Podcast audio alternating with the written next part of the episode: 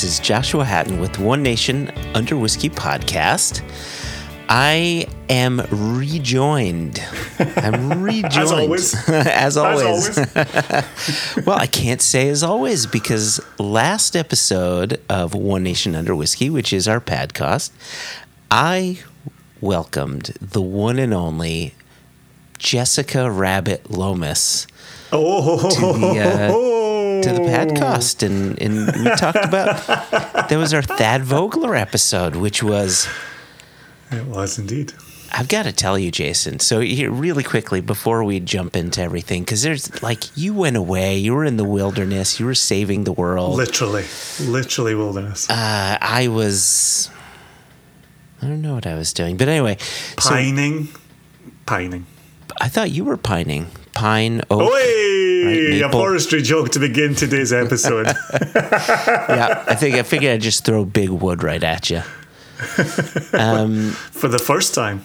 so you know so jess and i got together to do the thad vogler episode and, and y your interview with thad was just god i can't believe i'm complimenting you like like a minute and a half into this but it was remarkable and in part because that is a wonderful human being Isn't he?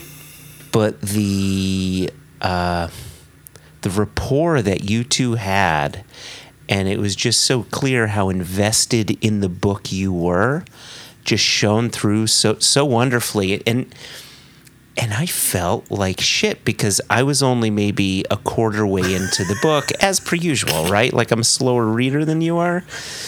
Um, you read a book I like your per hour. usual. I'm impressed it's a quarter. Go easy. And uh, Quarter of the way through the title. so far, I've got by the. by the I'm, I'm waiting to see what the by the is. What are they by? Well, because then you got to go to the next line, and that's that becomes problematic. Um, and and Jess was about halfway through the book, and uh, and and so I vowed to myself. I said, Joshua, get get this book through Audible. Get it on audiobook. Ah, And so yeah, I okay. did. And Good and on you. Who, who narrates it? I always ask you that question. You're always saying to me, I listened to such and such a book on Audible, and I always say to you, Joshua, who narrated it? And you always say, Give me a second. And then you pull up your phone and you start looking up your Audible account. And then we go quiet for a few seconds. And then you tell me, Jason, that was narrated by. Alexander Cendese, C E N D E S E, who who's really quite excellent. So, well, he's excellent and he isn't. How is his Mark Watt accent? We haven't gotten that far yet. We have not gotten that. So right now, right now we are in Gascony. We are we're still in France. So I'm I'm I'm about I'm really huh, I'm as far into the audiobook now as basically I was into the book itself. Eh, But it's so nice hearing the inflection and hearing French words being spoken properly, you know, when I mm. try to like absolutely massacre them. Wait till he gets to Scotland. Who knows what the narration will sound like then?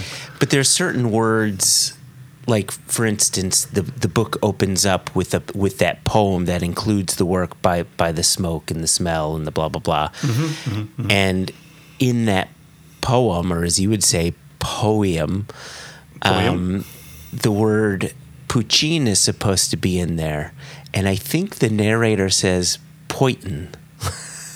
Ah, so it, it's like there's certain instances where it's obvious that's you know he doesn't know the word and that's cool but then when he gets into the french he's like on top of his game. And i i really love the way in which thad not only describes situations but but des- describes people he really paints Yeah.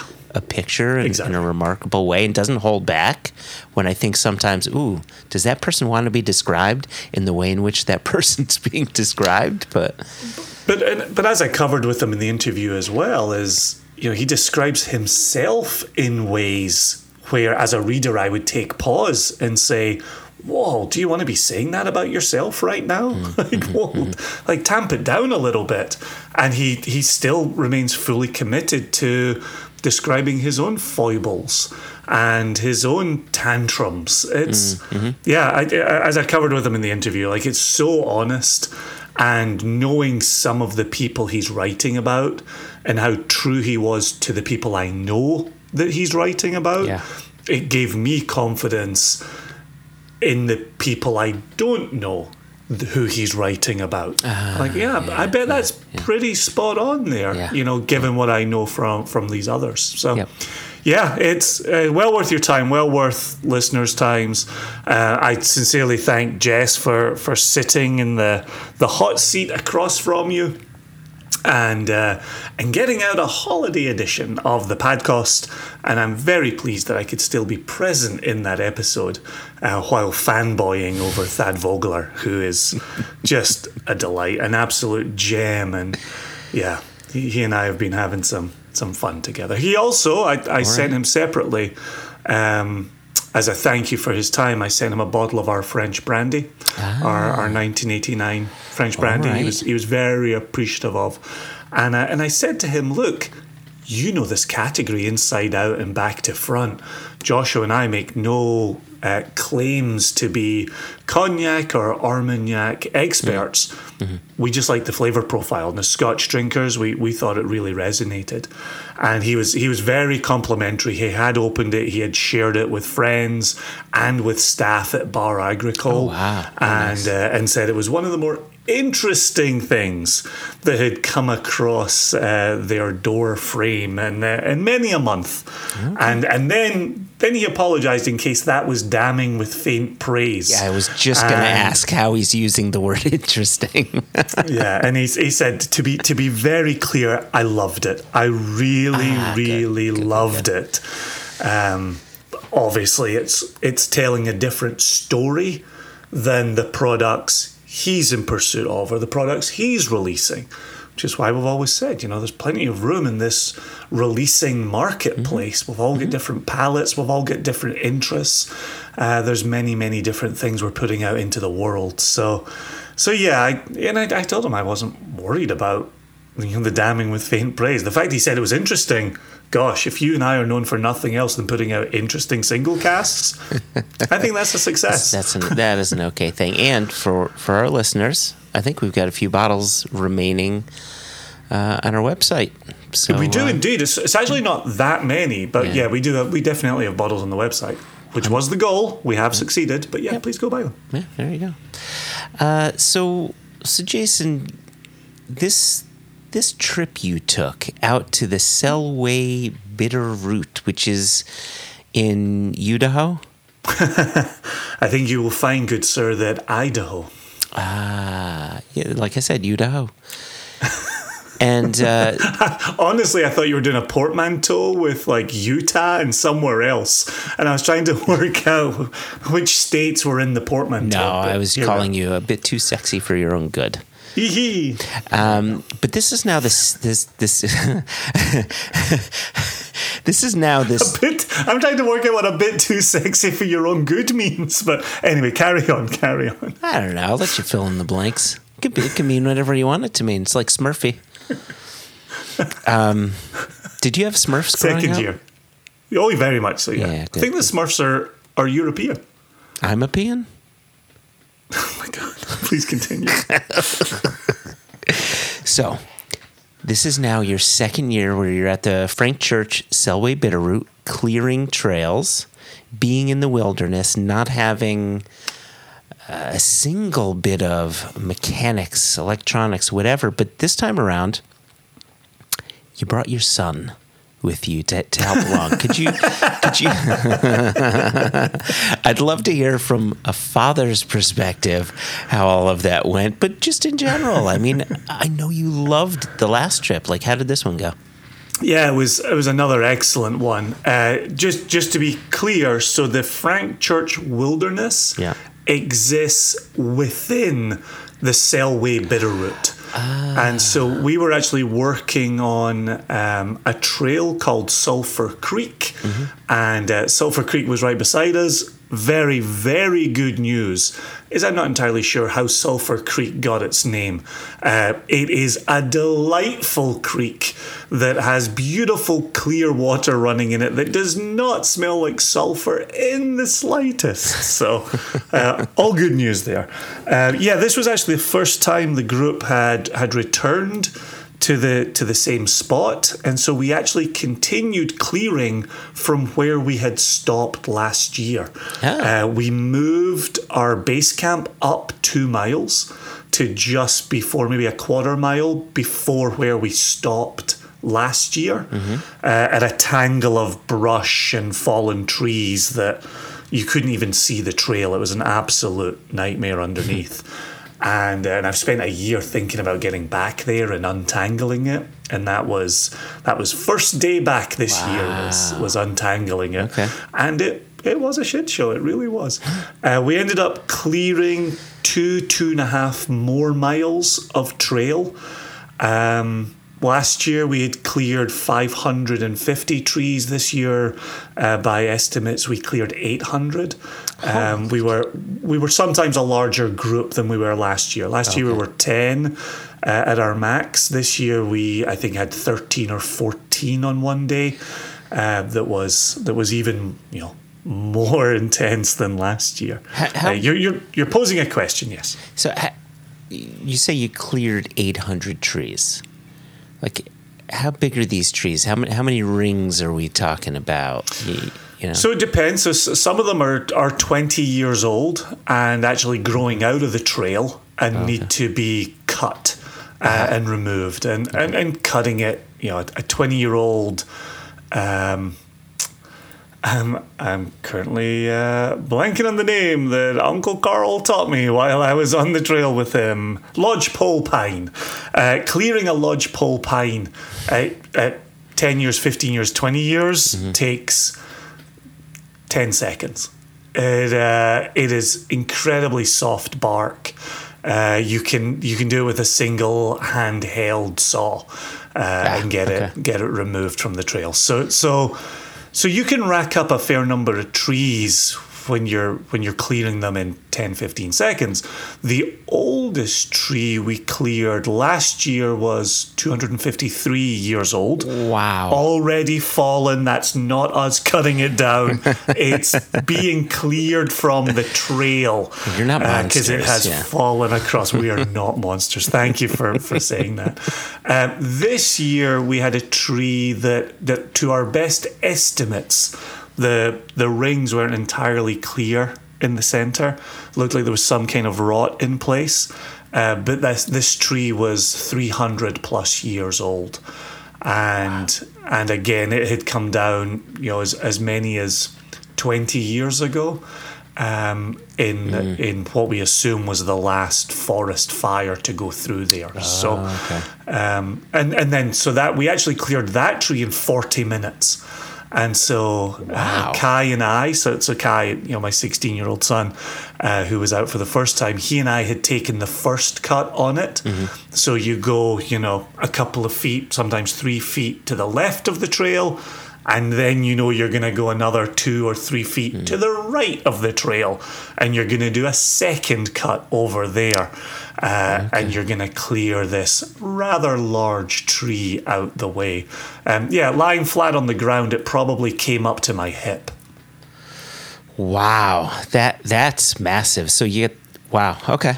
Okay. There you go. Right. Yeah. Right. And so that's where we're using the cross cut, which is a you know depending on the cross cut you have is an approximately six foot or two meter uh, saw. Uh, one person on one side, one person on the other, and you just saw back and forth and back and forth and back. So and these are the these are the saws that people when they go to their their nearest antique shop and they find the old timey saws from eighteen whatever. That's what you're using. Yeah, so the last I found this out on this trip, the last crosscut made in America was made in the 1950s. oh really? Oh wow. Yep. So Yep. so you're working you're so you're actually working with vintage equipment as well. Exactly. Exactly. Holy cow. Tons of fun, tons of fun. And so Kai um, again, the 16 year old, my 16 year old who you're asking about, um, is already very much into tools and sharpening tools and does a lot of Mm. local sharpening of knives and garden tools and, and things like that. And he actually purchased a new quote unquote puck to take into the wilderness so that he could hand sharpen axes and, and some of our Ah. other blades that we had out there. Mm-hmm. Um, he was not allowed to touch the crosscuts. You have to be certified to sharpen a crosscut, which is the six foot two person saw. So he wasn't allowed near those, but he has every intention of getting certified. So that uh, he'll be one of a handful of people in the United States certified to sharpen a crosscut. because the the teeth on a, a cross cut they're almost each point has well I'm, i imagine they kind of differ but the ones that i saw if memory serves each tooth had three teeth on it In a sense, yeah, Yeah. they're yes, they're. It's not like the saw you use in your garage uh, to cut a piece of wood, right? It's each each saw tooth is doing a different job. Yeah, and yeah. They're different lengths and they face different directions. yeah, it's it's the real deal. You got to be careful with them. We're actually not allowed to handle them without gloves on, and we only ever handle them with gloves on and helmets. We wear helmets too all the time. Never miss a helmet. Moving on, Kai had a blast. Yeah, he good. was he was setting fires. The weather wasn't great. with a lot of afternoon thunderstorms. Uh, we would get some decent mornings. We we would get some good work done, and then we were seeing thunder and lightning. Uh, not every day, but a host of the days that we had. Uh, one of the days I had to hike, gosh, two miles back from the work site back to camp, and it was just bucketing down, absolute bucketing, and I was I was soaked. I had rain gear on. I fell three times. i'm not laughing with you jason i'm just laughing, laughing at you just just happens. You know, you're on a trail. It's got fresh cuts on it. You're trying to clamber, clamber, clamber, climber, clomber, uh, podcast uh, over over wet stones, Yeah. and uh, you lose your footing, and down you go. So.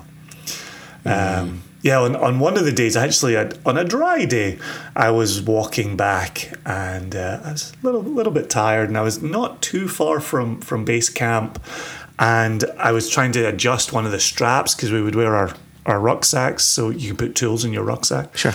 And uh, and I was adjusting my rucksack, and at that uh, a former piece of wood, maybe maybe twelve inches, twenty inches long, kicked up, and blocked the foot that was on the footfall. It caught my toe, and I couldn't put my foot down to complete my step, and and my hands were were attached to my straps that I was trying to fix. Yeah. And I went down like a sack of potatoes uh, on my right side, landed on my right shoulder, Timber. and I I don't know if I if I broke a rib or I've bruised a rib, but I haven't been able to cough or sneeze fully since, and so that was uh, a little bit of pain. so you still feel it pretty hard Yeah, yeah yeah that's that's gonna be four to six weeks of your life that's sir. what I told myself. That's exactly what I told myself. um, so listen, fine, final question for you before Yeah. we move on to to really, you know, why we're here to to introduce listeners to to our good friend Bikram Singh to talk about independent bottlings and talk about DTC, and and maybe you have more to share as well, but but I had a very specific question for you. Again, as a father, how did Kai feel about not having a phone? Like, was was there like a detox period? Yeah, he he loved every second of it. Did he? And and this is this is a kid who, when he is home, asks for his phone and wants more things on his phone than we are comfortable allowing him. He he didn't even think about his phone. Oh, He was too busy chopping firewood, digging latrines, putting up tents, sharpening axes, That's setting great. fires in the rain. Um, yeah, he he also you know, again to bring up Uncle Carl's name, he was trying to set. and This this might not make sense to to a lot of people, but he was trying to set an East Coast fire in the Pacific Northwest. And Uncle Carl, who, who's from PA, who's from Pennsylvania, mm. and has lived in the Pacific Northwest now for gosh two decades, maybe three decades. Took Kai aside and was like, "Hey, dude, I, I know you're building an East Coast fire. I know what your East Coast fires look like. You need to be building a Pacific Northwest fire." and here's what you need to be using and here's how you need to set it up and here's how you need to you know catch a light to it and you know throw in the rain and you're just adding layer upon Yeah, layer sure. but Yeah. you you could tell in that moment kai was kind of like okay i'm here to learn okay Yeah, it's Um, awesome. And and now he's got you know setting a little East Coast fire under his belt. He's got setting a Pacific Northwest fire under his belt, and uh, yeah, we'll we'll see what happens when he goes to the Southwest, where the goal is to not catch things on fire. So. Uh, we'll, we'll see what that looks like. Um, I, I do want to say one more thing, uh, as you say, before we throw it over to Bikram here and, and your interview with Bikram. But um, the work that we do, this is with uh, this is we are called the Whiskey in the Woods Group, uh, but we do this work with the Selway Bitterroot Frank Church Foundation, and and one of the things that that they're always in need of as a, as a foundation looking after wilderness is charitable contributions. And and you and I, uh, as, as a company, put out uh, a collaborative bottling where we had raised $4,000 for a SBFC that was very well received and very well spent. And, and on one of the days, we actually had the new leader of SBFC out with us. And he and I were, were starting to to brainstorm some ways to to raise cash for the foundation and and Moscow Jim, who is uh, president of the board over there, um, has has you know he and I have been chitty chatting, as I like to say, uh, about ways to do it as well. One of one of the ideas uh, that were that were still floating is. Um, you know, could, could we take a group of SCN folk out into the wilderness and, and put in some some time out there, and and do some whiskey in the woods out there? I know we've got members who, who listen to me talking about it, um, who have asked me follow up questions about being out there. And I, I wonder if there's a potential for a single cask nation group that that you and I could be out there pouring whiskey for people and, and putting in some work during Mm. Oh, the day. this. So so if, if anybody is listening to this and is interested in that idea, uh, drop a note to us, info at singlecasknation.com. Uh, you could also use questions at one nation under whiskey.com. No E in, in any of that. There is an E in questions, there's no E in whiskey. But, but if that is of interest, uh, we would be selling tickets to that. Uh, and then Josh and I would be putting our heads together to come up with some fancy pours that maybe don't exist in a in a greater world. So um, I, I think there would be enthusiasm there. I know the success we've had with Giving Tuesday, and I know the generosity of spirit that that exists amongst our members. So. That'd be kind of fun. I also wouldn't take it off the table for anybody who wants to join us internationally as well. Uh, if you want to fly into the Pacific Northwest, SeaTac is right there.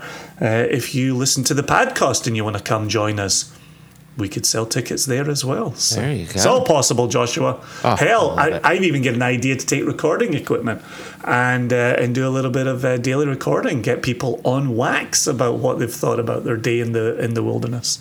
But we can't do that, can we? In the wilderness? Yeah, we're not allowed. Yeah, we're not allowed to like roam around on ATVs and what have you. But yeah, some people solar power their phones so they can take photos, Ah, okay. Oh, okay. right? But they're not making phone calls uh, because there's no signal, Oh. which is which is magnificent. But yeah, yeah, people people do like to solar power their their equipment, which Okay. Oh, there you go. Oh man, this this I'm I'm loving the idea of this. So cool. right? Yep. Right. There's some fun to be had there, and then obviously, uh, you know, we, we've done it plenty, but another uh, collaborative bottling uh, would make sense as well. So, Only makes good sense. Yeah. right. So, so yeah. So SBFC, Selway Bitterroot Frank Church Foundation, uh, means a lot to me. Means a lot to my friends. Uh, means a lot to my kids. So it's uh, it's very cool. Also, our trail leader has posted their uh, take on our week in the woods, and uh, we can make the link to that available on the the Facebook page or wherever wherever people find information. Is Twitter still a thing, Joshua? I've been I've been gone for a while. Yeah, it's kind of. Uh, I think it's still a thing, uh, but Threads is now starting Threads to, is amongst to us. come up. So There you know, go. it's like when one cesspool starts to rot, why not open up another one? That's that's what I always say.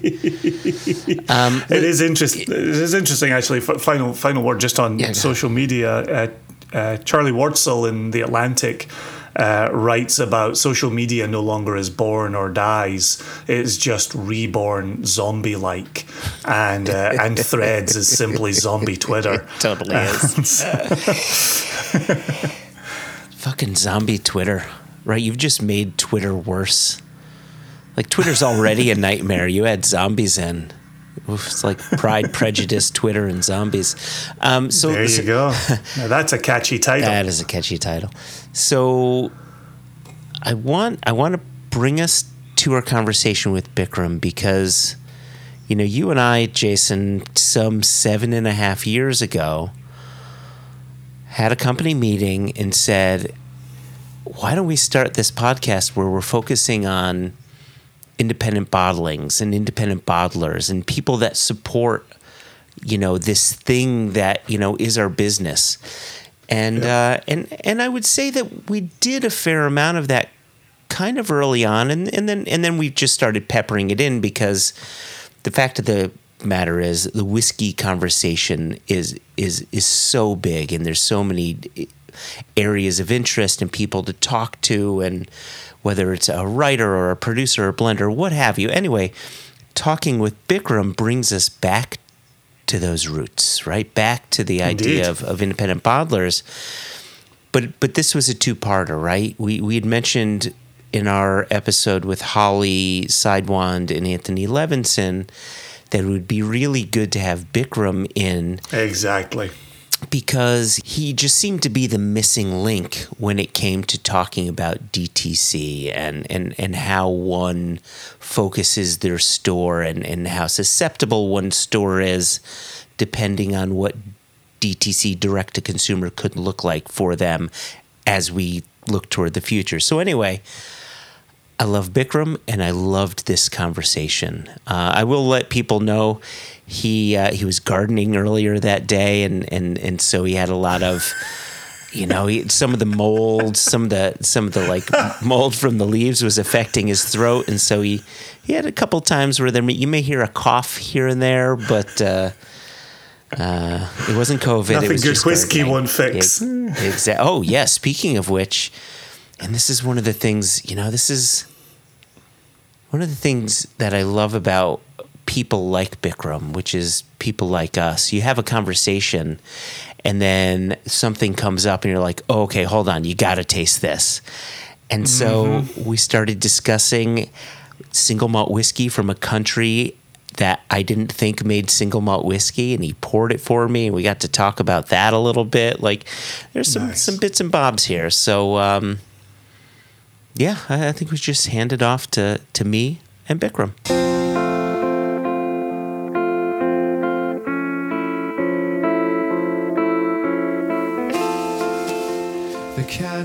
Firstly, Bikram Singh, I, I want to toast to you. Um, our listeners don't see this bottle, Yeah. but um, what I brought for us to enjoy while we're having this conversation is a bottle of exclusive malts 1985 Longmorn. And I mentioned to you before when we first started the podcast, David Stirk was our, our first guest. Correct. And when I when I first started with Impex, um, it was Ed Cole who who was with Impex at the time, and who was taking me to your shop, and he said, he said, now we're going to get to this plaza, and there's going to be this shop. Wonderful guy named Bikram. You're going to love him.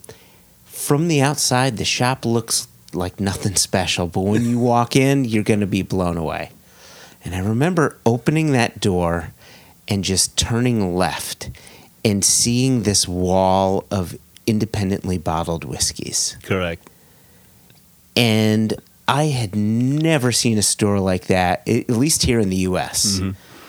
And it was like, like some people make a pilgrimage to Mecca, some people go to Jerusalem. like, if you are a fan of independently bottled spirits, this was this was the place to go. Your shop, and it continues to be the place to go to this day.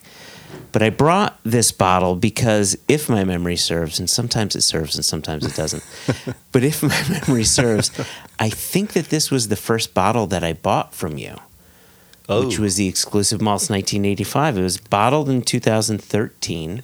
right. I started with the company in 2015, I see. Right. and I will have purchased it either based on your suggestion or Ed's suggestion. But I know I have a habit, and this, this is this is my dirty habit. This is every dirty salesman salesperson's habit is if you want to make good friends, you Yeah. buy some of their whiskey. you got to support the people who support you. So That's a I- good habit. Keep- keep it up. It's a good. I've spent a good amount of money with you. Um, well, you have still have this whiskey, so which is which is an amazing whiskey. I think if I remember correctly, um, this whiskey either came out in 2014 or 2015. It was bottled in 2013, but I think it came. It was bottled towards the end and came in in 2014. Probably late uh, 2014. Could be, yeah, and yeah. through the distribution networks, probably got to the shelves, maybe in December of 2014, Yep. possibly. Yeah, it could be. Um, I think in the spring of 2015, it was among the top 10 whiskeys of Whiskey Advocate, also, I believe.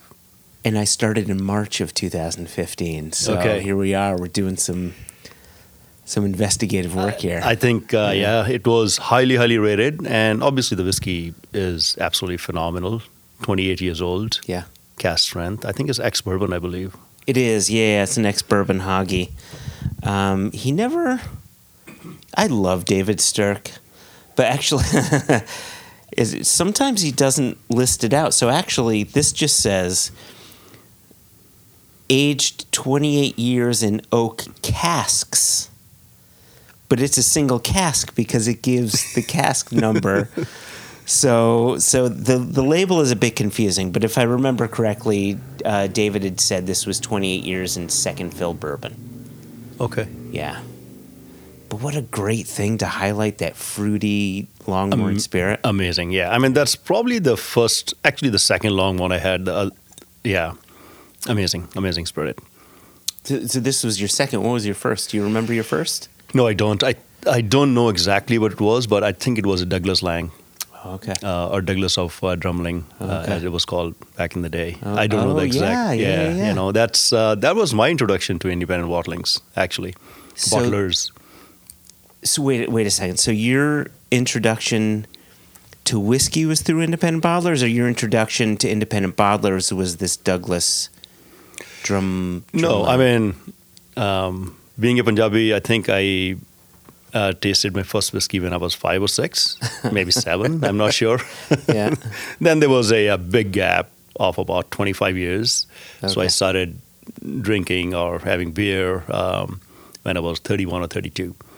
So, um, but every time I'll smell whiskey, Mm. it'll, I'll think like I'm in the chemistry lab, you know. Okay. Yeah, turpentine, gasoline, chloroform, you know, DMG, you, you name it. All these uh, chemicals come up, and I had no idea what people drank whiskey. I really I didn't. Wow. Okay. So um, There's nothing pleasing to it. It all smelled. too no, it Medical, was actually scientific, uh, yeah. yeah, it was just you know spirity and too aggressive, you know, on the nose. Yeah, Yeah. Uh, didn't really like it, uh, um, the smell of it, um, and how it felt on the palate also, even with water. Mm. Um, yeah, and then you know, uh, I think I must have told you the story before, but uh, 2008 or 2009, um, in January, Mm-hmm. uh, somebody was launching a big brand across the world, and my uh, salesperson from the distributor says, "Hey, Bikram." Um, it is, I know it is three degrees and um, the wind chill is minus 20, but we have this very important event in Boston and Yeah. nobody's going there. And we need to support this person Ah. Yeah. who has come from Scotland. Yeah. He is world famous. He named the name. I said, I have no idea who that is. But he goes, no, no, it will be a big favor. Please go, you know, and help us out, you know, uh, show some support. Um, after uh, much uh, uh, hemming and hawing, I went there. It was a Tuesday. Um, and obviously, they were like this big hall uh, in this restaurant, and they had about 15 or 20 people. And Oh wow. about 20 people, I would say. 10 or 12 were from the distributor. So Yeah. basically, uh, there was not much love and a lot of empty, you know, tables. But, you know, beautiful eight whiskeys are laid out. Mm-hmm. Uh, happened to be Glenmorangie. Mm. And um, a gentleman who comes in. His hair, much like you at that time, you know, disheveled, and he just came in and he Looks goes, like you just woke up. yeah, you know, he just woke up, um, and um, you know, it, it was windy, you know, Yeah. and he had a bottle of whiskey in his hand, and um, and you know, it seemed like he had just dipped in a in a uh, pond, putrid pond, because there was stuff floating in it, and he said, Oh. "Would you like a?" Uh, Swig. I mean, I could not understand his English, but you know, I kind of made that. Would you like a sip? Um, you know, I looked at him. I looked at the bottle. I said, "No, Yeah. thank you." Then he moved to a couple of other tables, and people just said, "No, no, see, you know, don't don't really want to taste it." And some they welcomed him, and Wow. they uh, okay. and then ultimately, yeah. And I was just looking at my watch, trying to kind of figure out when it's a good time to make an exit. So they um, introduced him and, hey, welcome, Dr. Bill Lumsden of Glenmorangie, um, launching this whiskey, you know, so on and so forth. And I was like, okay, fine. I had no idea who that is, who that was at that time. Oh, okay. So you, you weren't you didn't even know that that was potentially the person that was doing the presentation. Correct. It, you just thought it was someone Some- offering a free so- drink. somebody who has just walked from the street, of Great. maybe a bum. Uh, that that is how naive and how ignorant I Yeah, was of the yeah, whiskey industry of whiskey at the time. So we tasted, uh, I think, the ten-year-old uh, Mm-hmm. flagship uh, Glenmorangie uh, at the time, and they said, "Okay, you will get." Uh, notes of honey and this. I smelled it. It was still gasoline and turpentine. It didn't do anything to me. I tasted. I did Yeah, not get any yeah. of the notes that uh, Mr. Lumsden was uh, talking about. And um, then ultimately he went to okay, this is what we're launching worldwide. It was Signet, and he said, you know, I came around with this bottle yeah. and I had left uh, this bottle in my trunk of the car overnight. Yeah. And this whiskey is non-chill filtered, and because of that, the fats have come together, Mm-hmm. and you see something floating in the bottle. And many of you did not try it because you didn't like the appearance of this whiskey, and that's why many people do chill filter their whiskey and take away the fats and oils. Mm. So when he said that, I was like, "Oh, there are fats and oils in whiskey." Okay, so from there, then he said, "You know, there is a banana peel. It comes from isoamyl acetate." and that's a component that sometimes is lost. Um, so from that, I was hooked. I was like, Ah. okay, it's not only ethanol. There's something else happening, and something Yeah. else is giving this flavor, and that's why it smells slightly different. And from there, that's why we met. Otherwise, we would not have never met. So Possibly. so you because you came from biochemistry, the world of Um, bio, right? More like chemical engineering and Chemical environmental. engineering, yeah, yeah. Um, and so, so basically, what he did is he took scientific terms that you knew and converted them to smells, to Yeah. scents and flavor. Yeah. He gave Yeah. a name to chemical name to banana peel, Wow. isoamyl acetate, Okay. and here we are. Wow. okay, so so that's your introduction to whiskey, and we're we're talking 2008, 2009. Yeah, it was probably J- January of 2009, but could have been January of 2008. I, I can't exactly pinpoint the date. So you're talking about Glenmorangie, one of the most ubiquitous brands out there, you know, behind the, the Glenfiddichs and the Glenlivets Correct. of the world. Mm-hmm. Independent bottling is quite a stretch from the ubiquitous Glens. Right. So let talk tell me about that. How what was that discovery for you?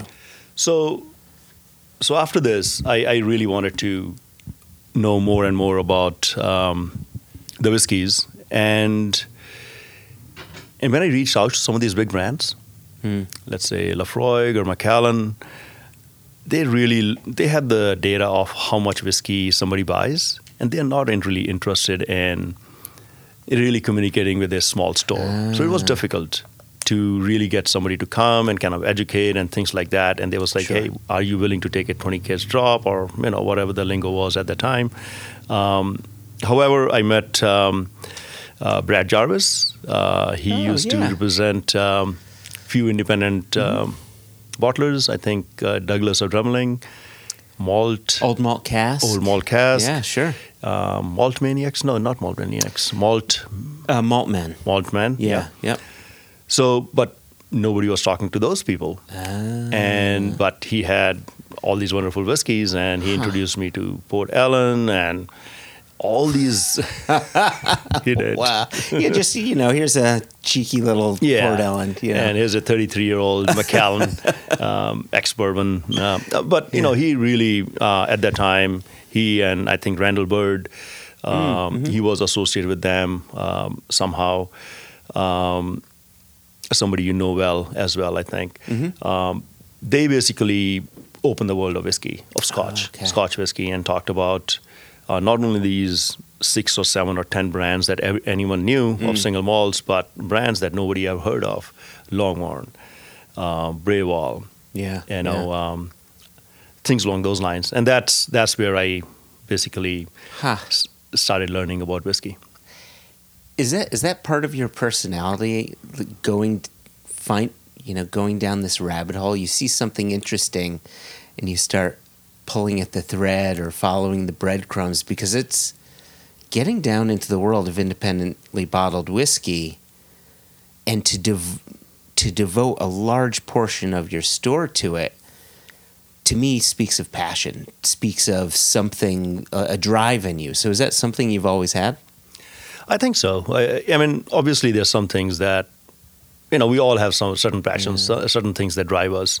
Uh, to me, uh, if I like something, then I really want to get into details, Yeah. uh, into into the nitty gritty of things. And independent bottlings was the best Yeah. uh, format to do that. And it was there was so much detail. You're talking about single barrels, so many variables, Mm-hmm. really narrowed down, and you can have two single barrels side by side, and it's just a wonderful word as opposed to just this mass market, even though they are single malts, Yeah. but um, it is really like a blend in a way because there's a single profile Yes. coming out of that distillery. Yeah. Uh, but independent bottlings are not that. They're completely, um, yes, they are from a single distillery, Mm. but they can be very, very unique. They Mm-hmm. have individual personalities. And uh, so it was pretty interesting to me. And that appealed to me. And Yeah. yeah, uh, So, so which came first then? The the store with a staggering amount of independently bottled whiskeys, or the customers to purchase them? So uh, I have to back um, a little bit backtrack. Okay. Um, so when we had the store, uh, there's a place called Taunton. Uh, it's um, on 495 Belt, and um, the store was located. I, I used to call it Bud Country because it was basically people drinking Budweiser, Sutter Home, um, okay, I thought coffee you meant brandy. the other kind of bud. Yeah.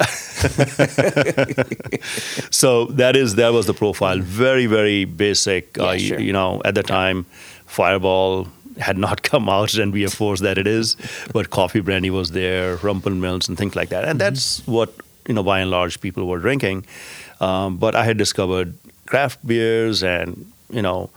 Uh, gotten into uh, Belgian beers, and we ended up having four or five hundred uh, beers or more at that time Oh wow. uh, brands and deep, deep, deep uh, selection of um, Huh. all these and all the Belgian Trappist beers we could get. Yeah. So we're doing two or three beer tastings at the time. So we were exposing people to beers they had never tasted before.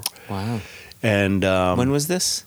Uh, you're talking about 2005, six, Okay, seven, okay. you know, in that range. So, Yep. uh, you know, but the um, the customer before base that kind of got big, right? That was that was the, time way, it was yeah. getting Yeah. getting you know Okay. um, uh, craft beer in Massachusetts was getting big and um, but uh, the clientele was not there. Yeah. There were a few, uh, but it was nothing like uh, what a city like Cambridge Mm. or Somerville or Boston would uh, have that draw. Um, Taunton did not have it, but. Mm. That seemed to be really good beer as opposed to this mass marketed beers, you Yeah. know, and um, but that seems to be seemed to be my passion. Okay, You know, okay. what- what I thought was really great product, and people just need to be exposed. And and the beer distributors were very good about you know providing samples. You know, um, uh, talking about the history of the breweries. Mm. You know, why a certain glassware is needed, and so on and so forth. Uh, you know, okay. so that is so. But I had already experienced something other than the mainstream Yeah. in the beer side. Yeah. So when I discovered independent bottlings, it was a natural progression. Again, the customer base was not there. I know we did about 20 or 25 whiskey tastings before we sold a single bottle of whiskey. Wow. Yes. Wow, that is really saying something. So, okay, so let's can we stick there for a second to your memory of those people who joined your first 25 tastings? Have a lot of them stuck around? Is that was that the start of Norfolk Whiskey Group and like did they did they grow in their love of whiskey along with you or or has it fluctuated a bit?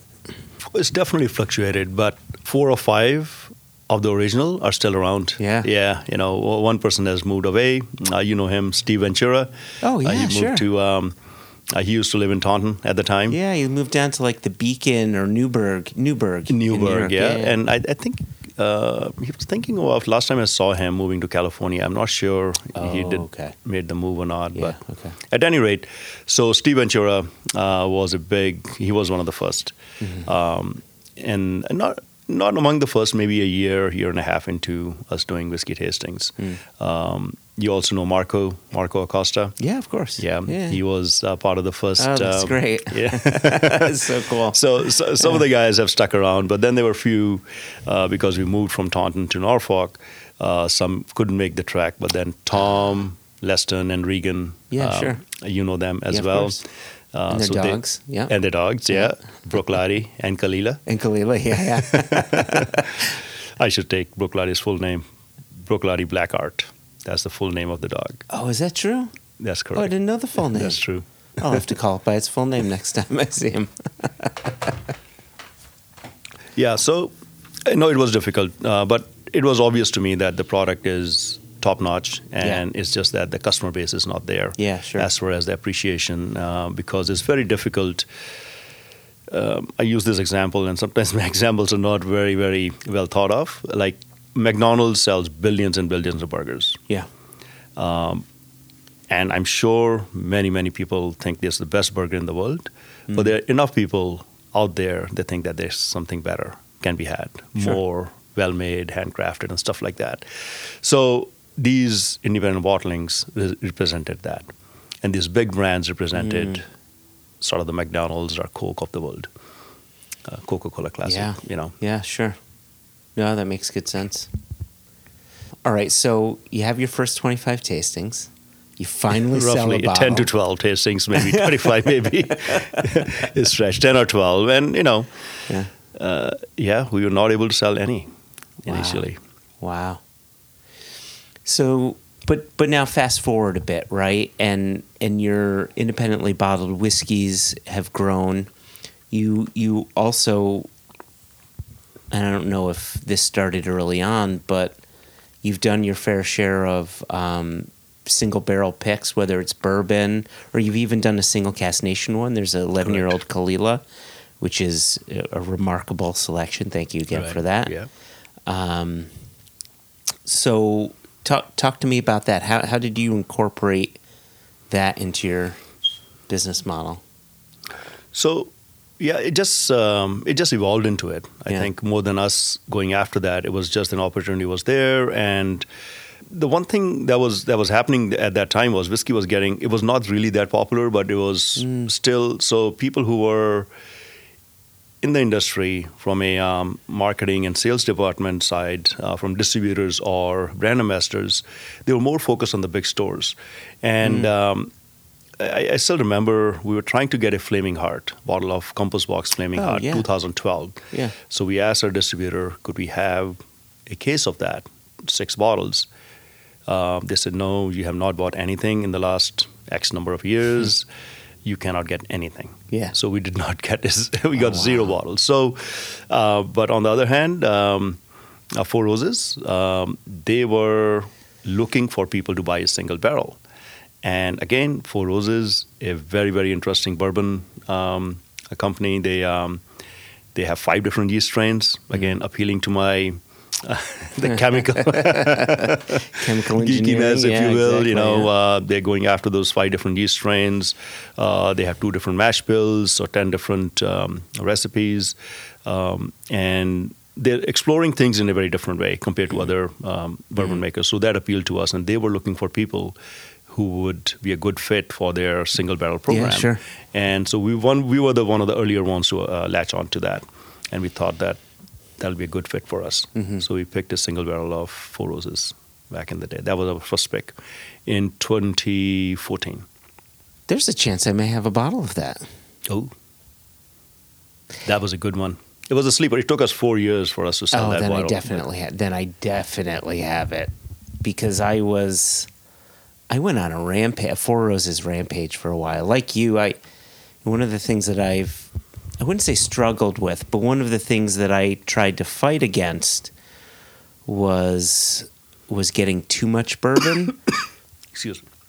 bourbon is amazing, but it, it has a smaller flavor profile box in you know that it sort of sits in compared to some other spirits that that will allow you to use different cask types or maturation in different countries and, and things like that. But I loved this idea that Four Roses had 10 different recipes and you can explore all these things. And the bottles were 49 bucks, mm-hmm. 59 bucks each. And so I would just buy, buy, buy. There's a chance I haven't and haven't open, have it and haven't opened it yet. So now I gotta, I gotta check that out. Oh yeah, Th- there are some people who will be really happy if, if you can part with that bottle. Oh, wow. Oh, no, no, no. I'll, I'll open it and share it with them. That's what I'll do. Of course. Um, see, you know, the interesting thing about your shop as well is is it's not just all geeky. You've got plenty of geeky stuff. You've got crazy mezcals. You do some really interesting rums. You started getting into Carcavelos Oh, yeah. for a bit Amazing there, right? product. And in different fortified wines Correct. Rancio, and Ranci, the right? And, wines.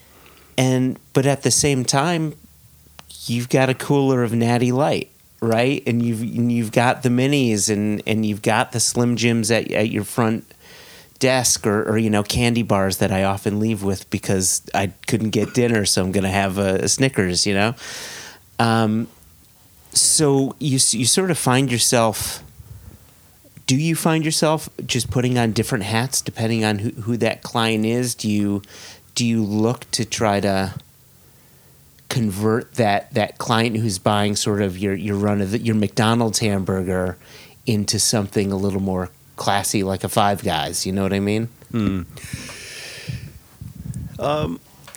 It's a very interesting question, Joshua. Um, I haven't really given much thought to Sure. how we approach that, but you know, earlier on, these beers were there. People were still walking away with Bud Light or Amstel course. Light or Yeah. things like that. They were not tasting it.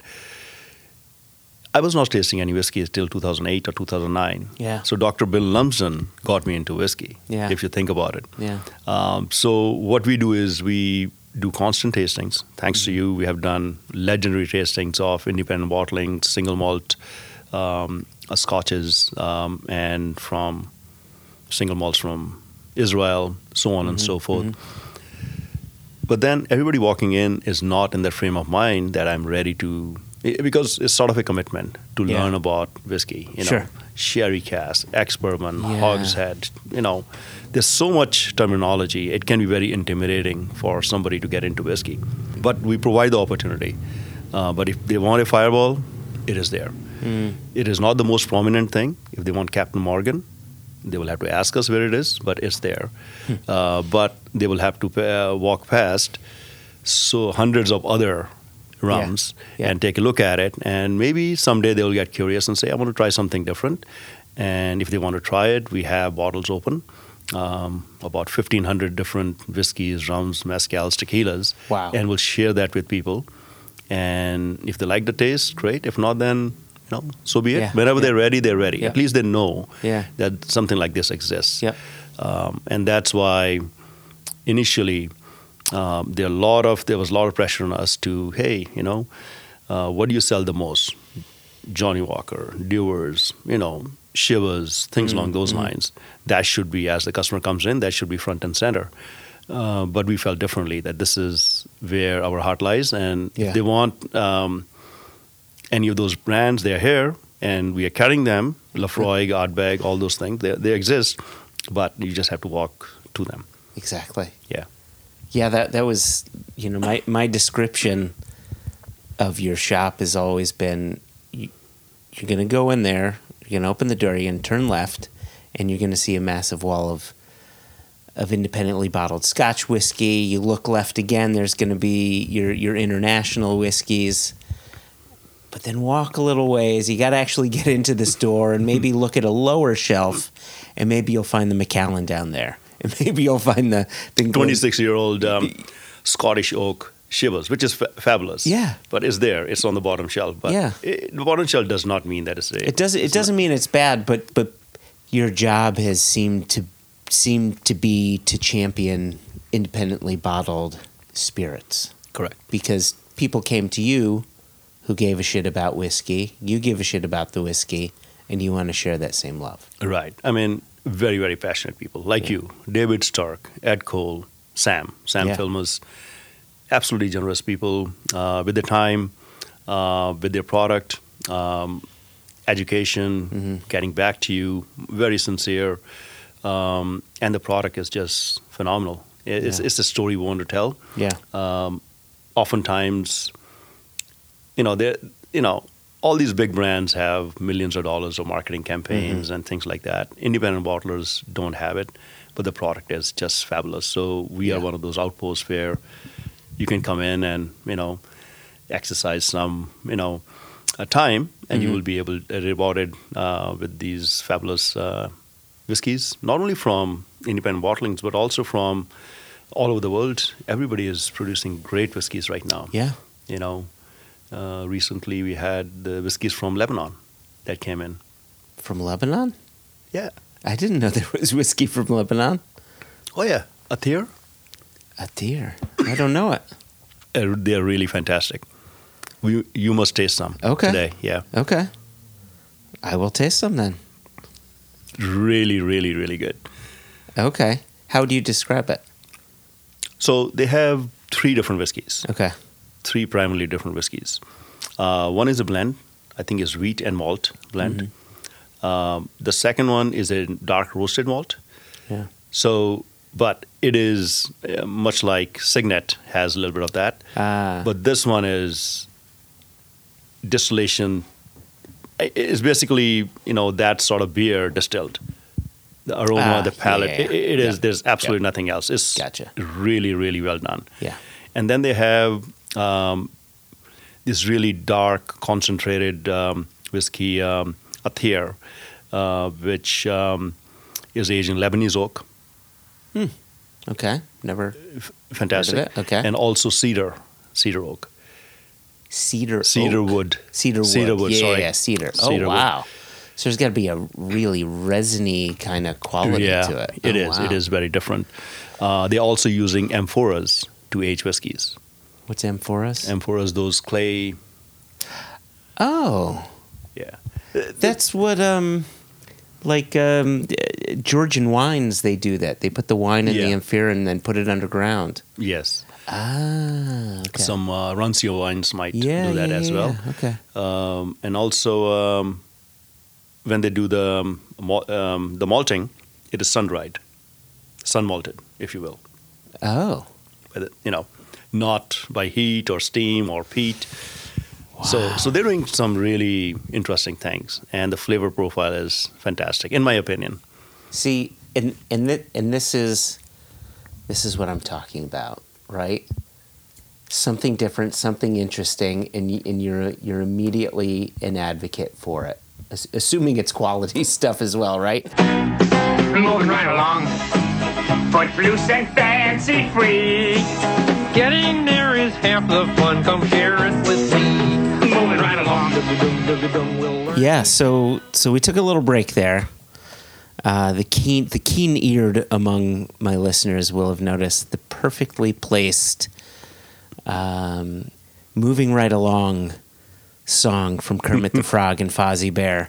And and while we while we took a little pause, Bikram poured me some of the Yathir Lebanese single malt whiskey, plus the single pot still, the malt and wheat mash bill, and then the dark malt, which was like the craziest, almost coffee liqueur mocha like whiskey.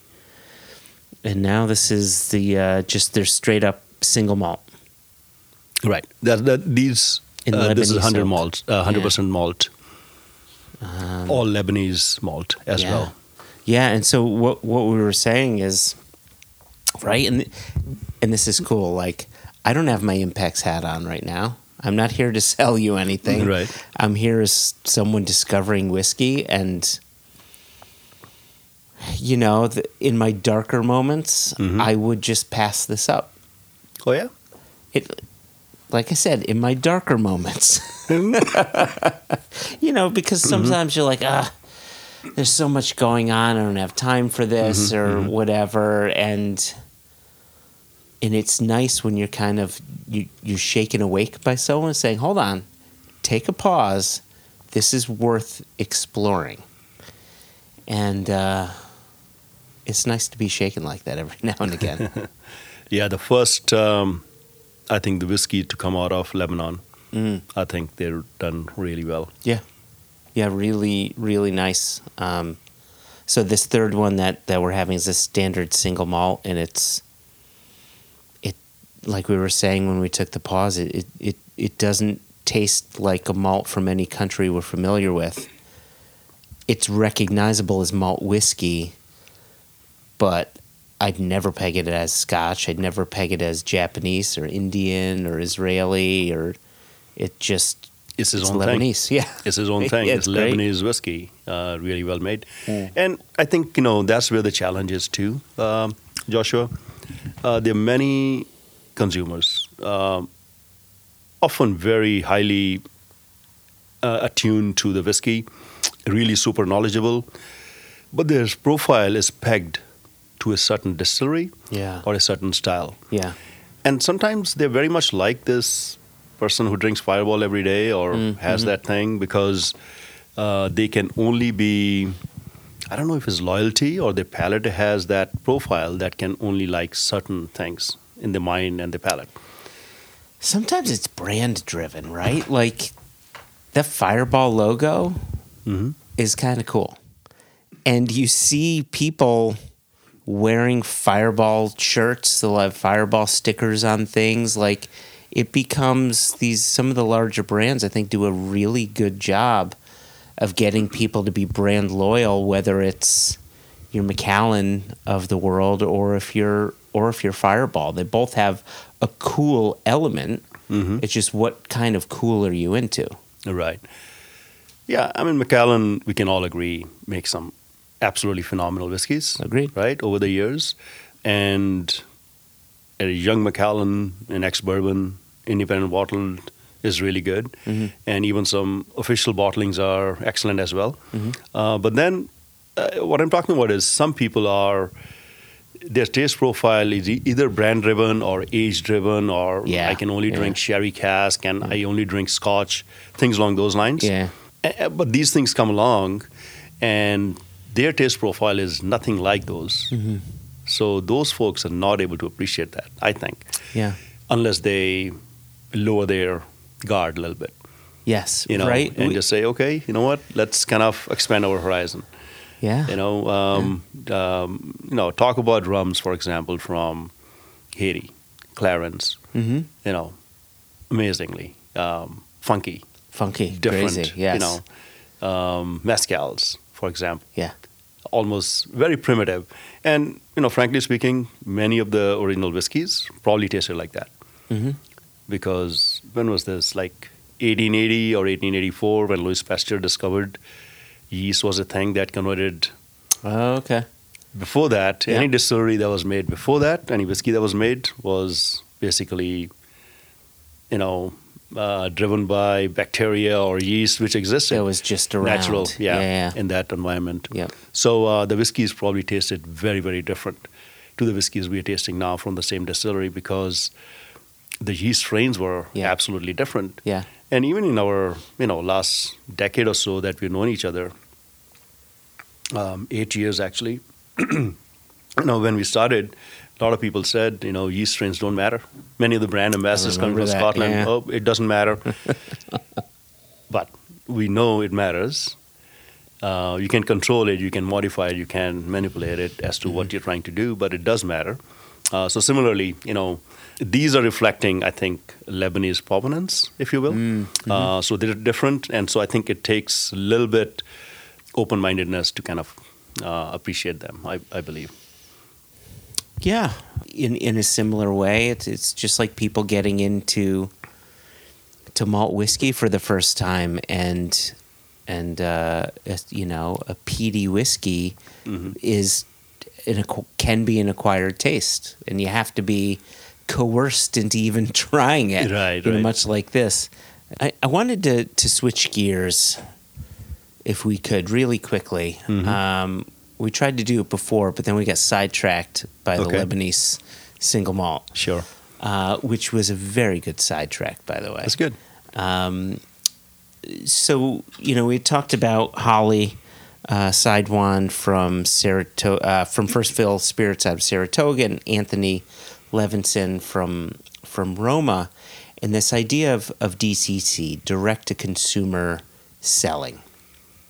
And as I mentioned before, right, it's you're this you're this very niche shop situated in a state where if you wanted to sell more liquor to those that maybe live outside of state lines, you simply couldn't because there are laws disallowing you to do so.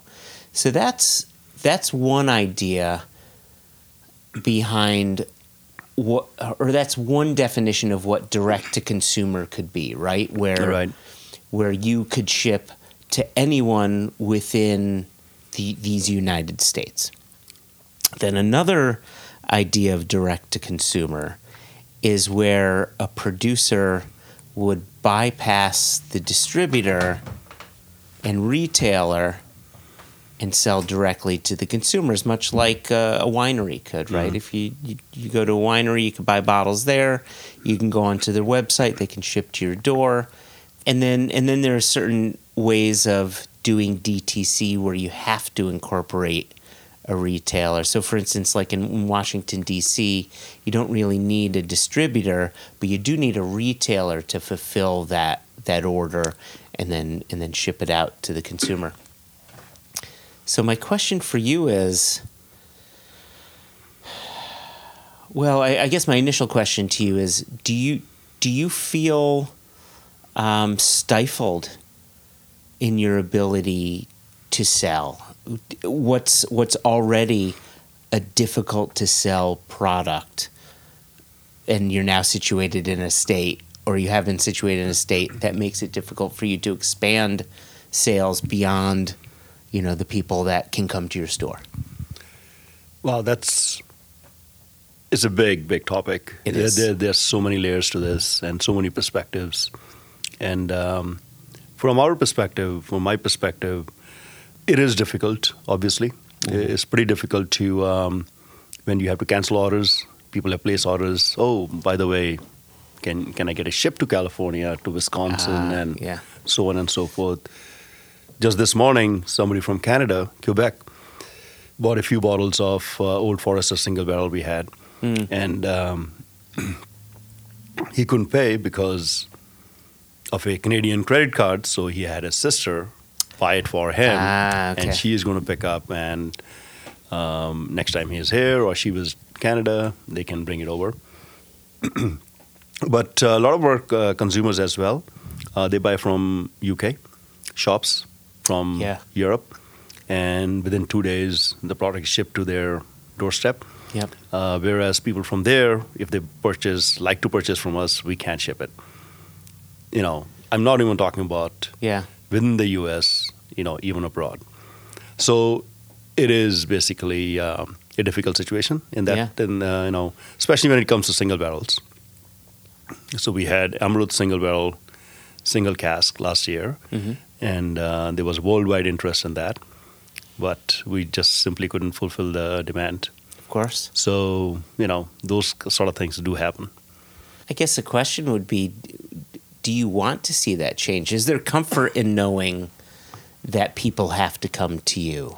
That that you know you become that destination. Yeah, but at the same time, um, what happens is ultimately when somebody does that, right?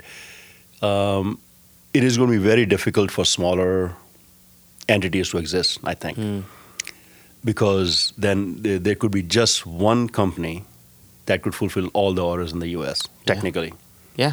you know, Like be one Amazon, Amazon, right? That's it. Yeah. Distribution in in basically all across the U.S. worldwide distribution, one hour delivery, and you have it.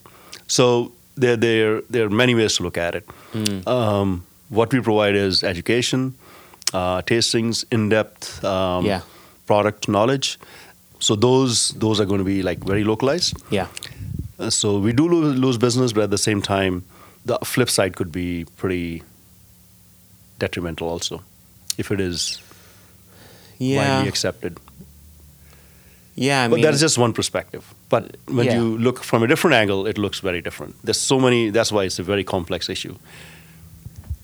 Right, because you know my my gut would tell me that if, if Amazon if Amazon were allowed to get into this business like they are in the UK currently, um, that their model or at least typically what they would sell would be sort of to be the online version of, of Total Wine, mm-hmm. which is to get sort of you know, easily everybody's 10, 12 year old spirit, you know, Elijah Craig, you know, all, all of this sort of ubiquitous stuff. Mm-hmm. Because you're getting your cat food, you're getting your, you know, shovels, and hey, why don't I just, you know, throw some some wine on there, maybe a bottle of Jim Beam or whatever Right. maybe I'm wrong, but I don't necessarily see them going after the really ridiculously esoteric stuff that, that you would specialize in. Like, do you do you feel that there are some levels of protection, or do you would you feel that? And again, th- these are suppositions, right? Like nothing is in play, but there's a lot of people talking about the possibilities of DTC, and some barriers have come down because of COVID and and, and things like that. You know, d- do you feel somewhat protected given your focus, or do you or do you feel there there still could be a, a threat There's to, definitely a to threat. players like yourself? There's definitely a threat because we, you know, like uh, unlike some stores who just specialize in special um, items, if you will, Yeah, specialties. Uh, so they, they are they have complete foc- focus on those items too. They do not carry Budweiser.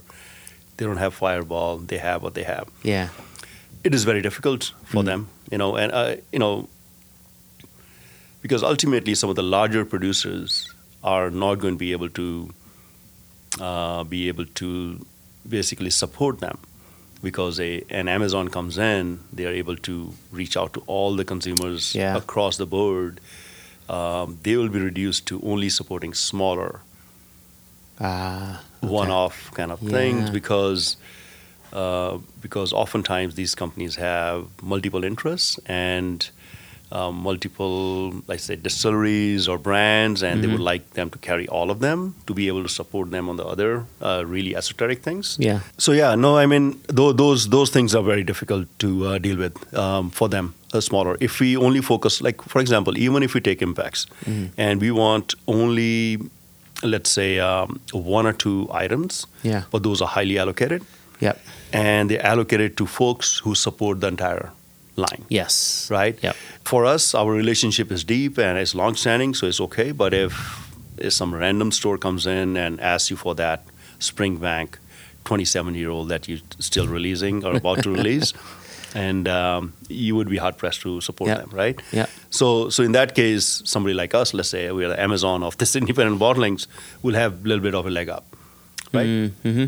Yeah, sure. D- Does it make any sense, or um, no, it, it it does make sense, and if if there's anyone that can figure out how to engage the consumer in these more esoteric things, it would be it would be Amazon. That's correct. Yeah, i i it's it's going to be interesting um, seeing how things play out if if things play out in, in the way that some expect. Yeah, I, I, I'm not sure. I know how things will work out because this industry is going to go through a lot of changes, Mm-hmm. and I think um, even within within that, I think we, we were talking about this earlier. Even whiskey might be going through some, you know, major changes because those things tend to ebb and flow. Also, different Yes. spirits have peaks and valleys. Yep. Over time, there could be a rum that comes in, or the rums get more popular, or agave spirits get more popular, uh, things along those lines. Mm-hmm. Yeah. So let's see what happens. Yeah, right. There, there's a reason why even in the even in 2015 you could find some shops that had wild turkey from the 80s and 90s sitting on the shelves. There- Yeah. you know, it's just What was the reason? What do you think? because no one wanted to drink dad's drink anymore. They didn't want to drink dad's bourbon, grandpa's bourbon. You know, there there was more interested more interest in in vodkas and cocktails, um, gin.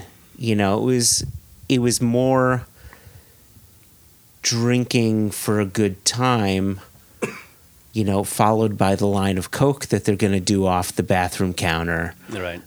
you know, at the dance club, Right. and and it was just a focus on on what was being consumed. I mean, it, it the bourbon industry got hit so hard they tried to create a spirit that was mixable, that that light whiskey, right? And and it never really took off, um, and it it just took a generation to pass by for people to get back into what is that that handcrafted thing or you know what? My grandma was really cool. She dug wild turkey. Right. what's that about? You know or, or you know and it's it's you, you needed that generation to go by for the grandkids to understand oh wait a second. That that's kind of cool right? It's it's kind of like people who are interested in antiques or interested in you know action figures from you know the original Star Wars series or what there's there's a nostalgia there's this connection to a yesteryear to it Right. Right. that I think helped bring it back Right. yeah. So, so the thing about Amazon also could be, or maybe even the Total Wines, um, even though they're large stores. Let's say Total Wine, for example. Um, I don't know how many SKUs they have. Let's say thirty thousand SKUs. Sure. You know, uh, just seems like a fair number okay. but still, there are enough SKUs that we have in our shop. They would not find a spot on their shelves because the number of consumers they're looking for those Yeah. products are too few for Total Wine to put them on the shelves. Ex- exactly. And then, you know, add to that, while Amazon would be the one company who could figure out how to sell single casks, mm-hmm. in America alone, they have, you know, 200 million ish account holders, whatever the number is. Right.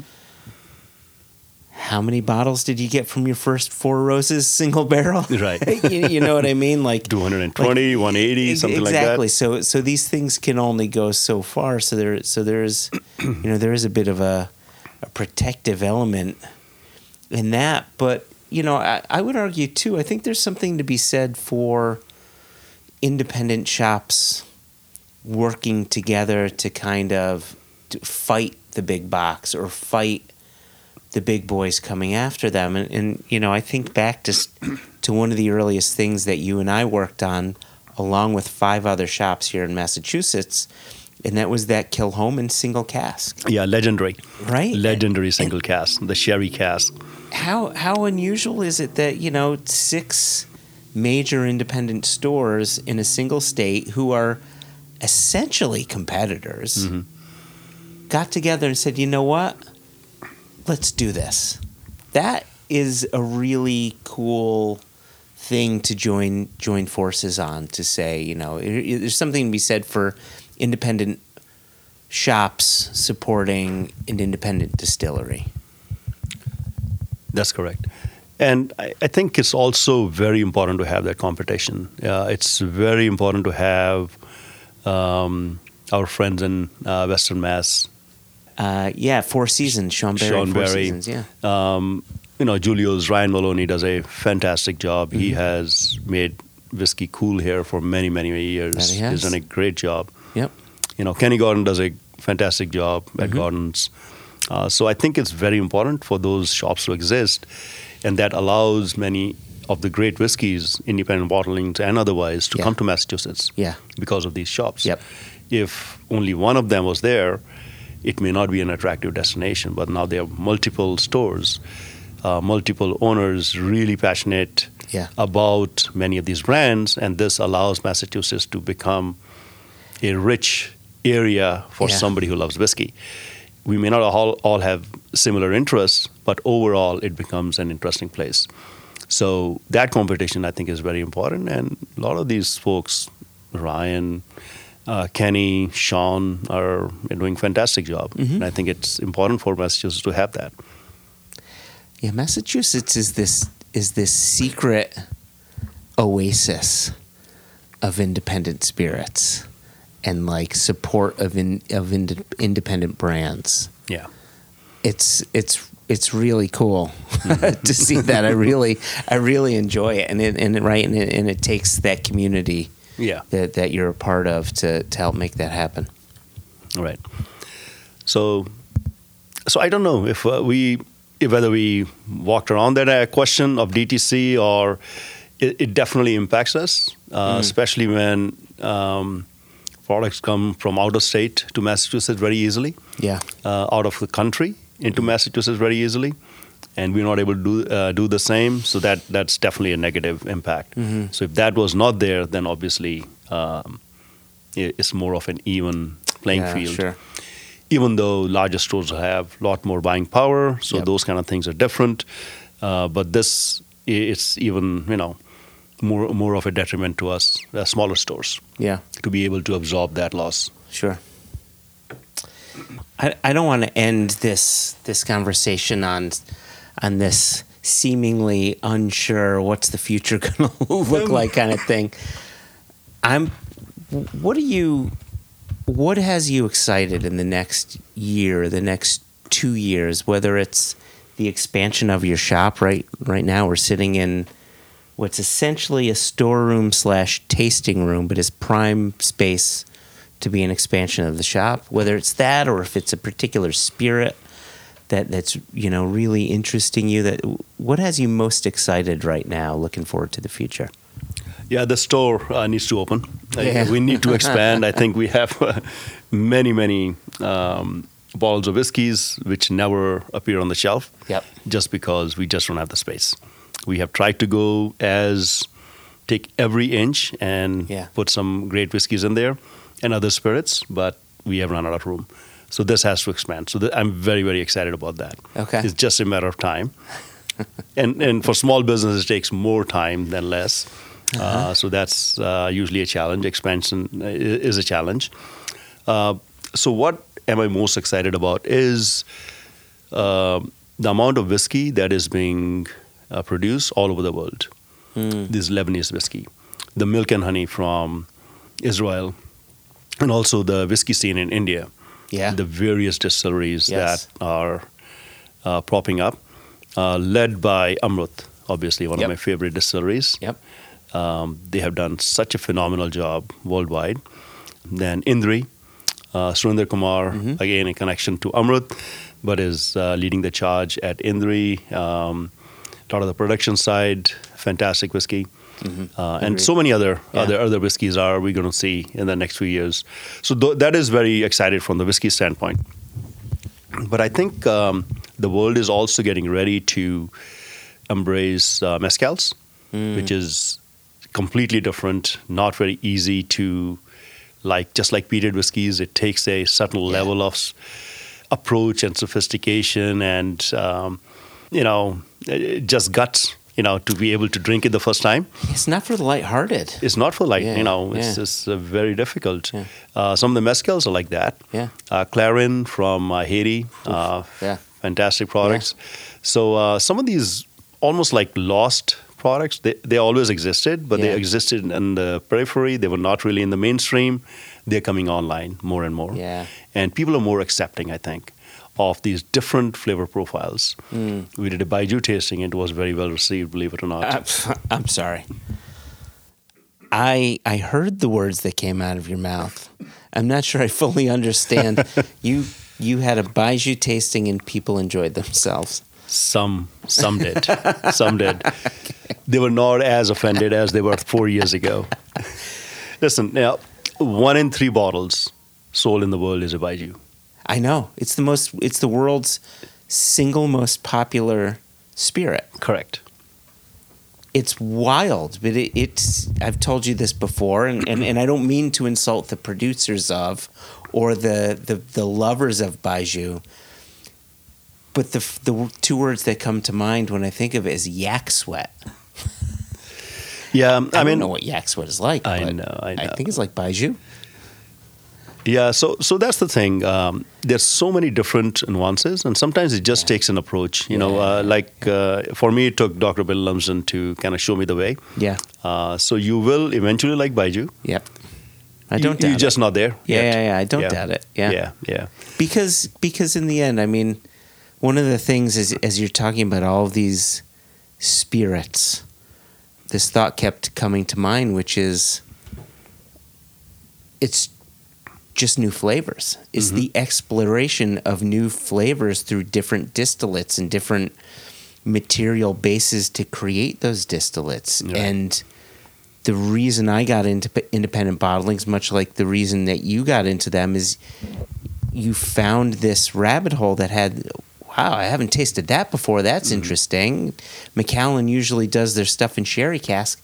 This is in bourbon. That's interesting. You don't get to taste that, right? Right. And, and then mezcal, and then clairin, and then some of these high ester rums and pisco, and so yes, I I agree. Like there are people like you and me, and there's more of us than than we know, who will hit a wall, and they say, "What's what's new?" Mm-hmm. And they just need good people like yourself, or the producers, or their distributors, whoever, to help sort of bring that, you know, let it boil to the top. You know, Right. And you- you're absolutely right. You need champions, Yeah. you know, Yeah. uh, for these products. Otherwise, whether it's Lebanese whiskey, Yeah. like uh, what we had earlier, Milk and Honey, for example, also um, not a country that produces a lot of whiskey. Israel, they're coming out there and Yeah. it's for, you know, they make some really fantastic whiskeys. Mm-hmm. Um, in last three or four four years now, they've been in the U.S. A bit more than that. Uh, oh, that they've been in the U.S. No, so M and H officially launched in 2020. Like their their single malt whiskey. They've released spirit beforehand, I see. but official whiskey, uh, 2020. 2020. Okay. England, they're producing some great single malts Yeah. now. Very Yeah. interesting single malts. Different. They're not in Scotland. They wouldn't be called Scotch. Many of them. Yeah. Right. Or they'll be called grain whiskey.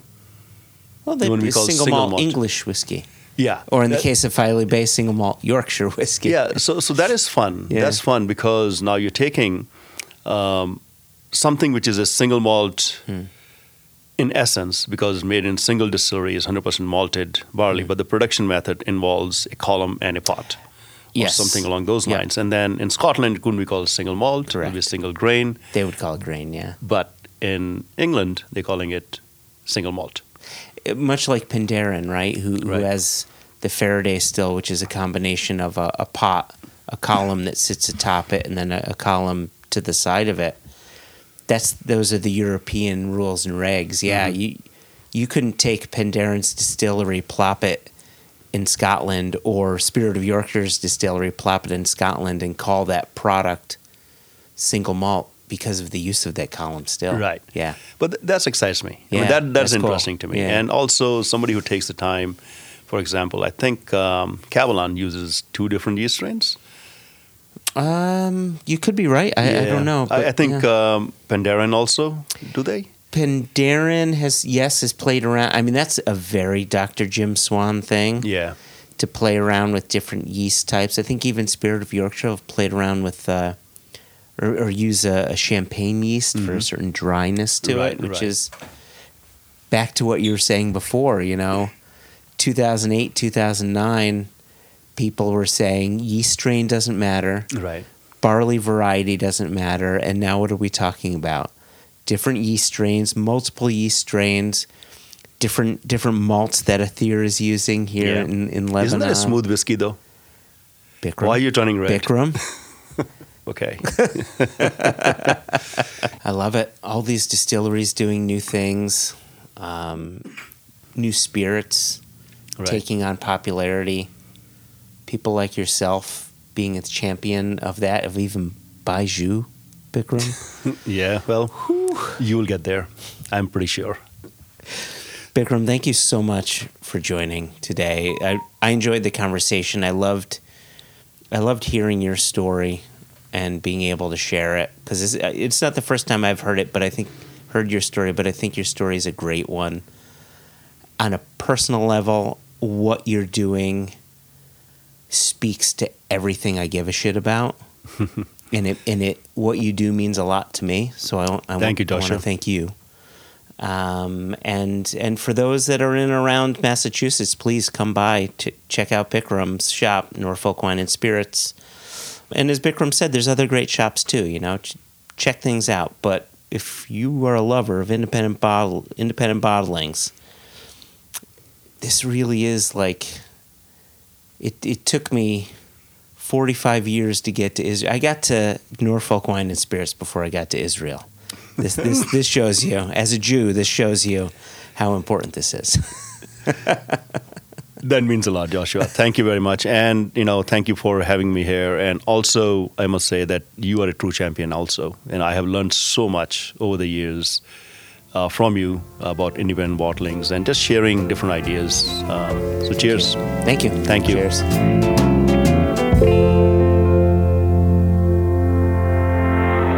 Thank you so much, Joshua Hatton, for finally getting Bikram to sit down and talk with us.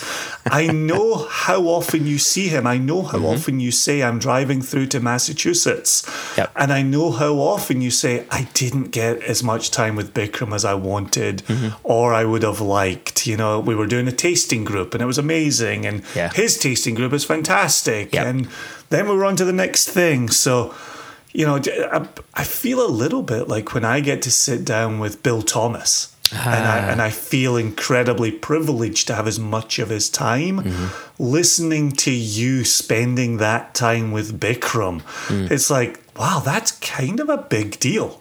like, how many Yeah. other people, short of maybe his wife, does Bikram actually sit down and talk to uninterrupted for an hour?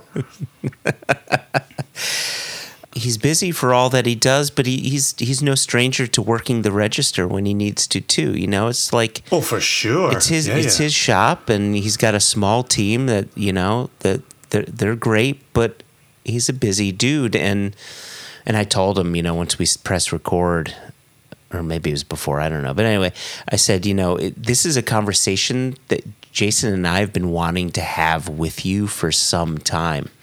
And yes, he's a busy guy, but I'm a busy guy, and but here we are. We we finally had it, and and I think with many people, I think this is this is the first of of a few conversations that we'll have, especially as as DTC. If if if things do start coming to fruition and laws start changing, who knows if they do? I know there's a lot of lobbying for it uh, from from many parties.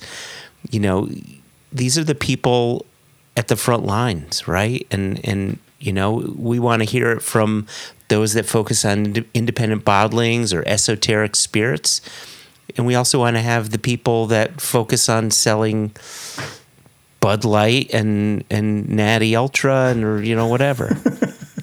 to, to that point, actually, I, I wanted to revisit something that struck me in the interview, which fits so many of us mm-hmm. who are into single malt scotch, single malts, independent bottlings, is we have come to this as another passion, hmm. right?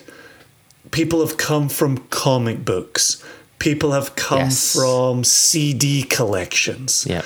People have come from the wine world. Here we're listening to Bikram talk about having this passion for Belgian beers. Yeah, Right? yep. And so and so I don't certainly within our cadre, within our our ilk, you and I spend a lot of time speaking to people who are a lot like us, mm-hmm.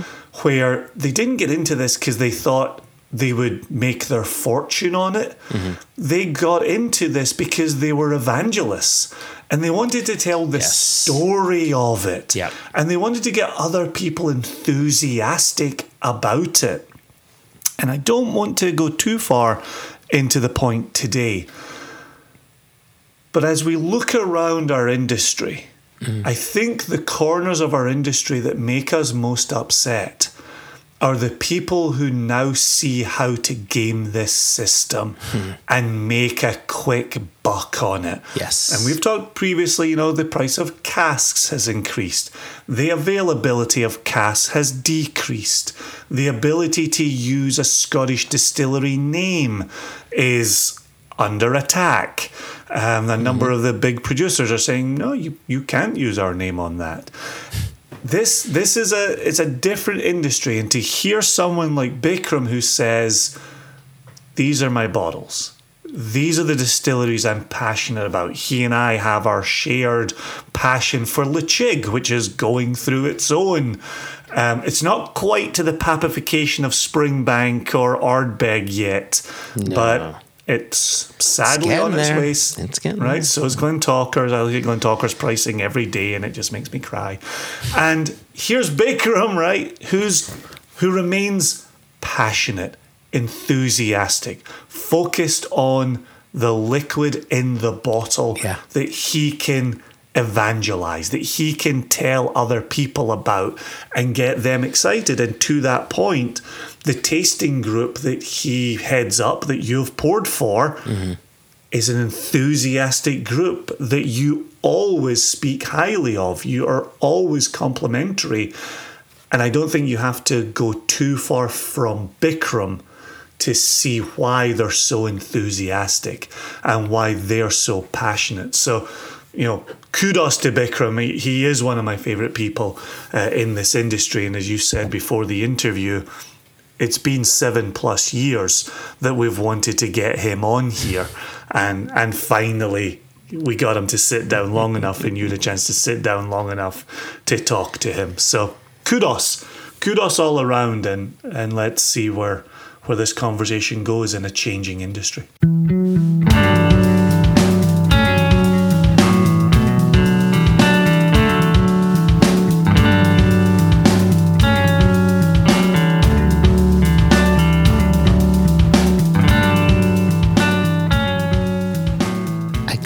Said it better myself. Thank you, sir.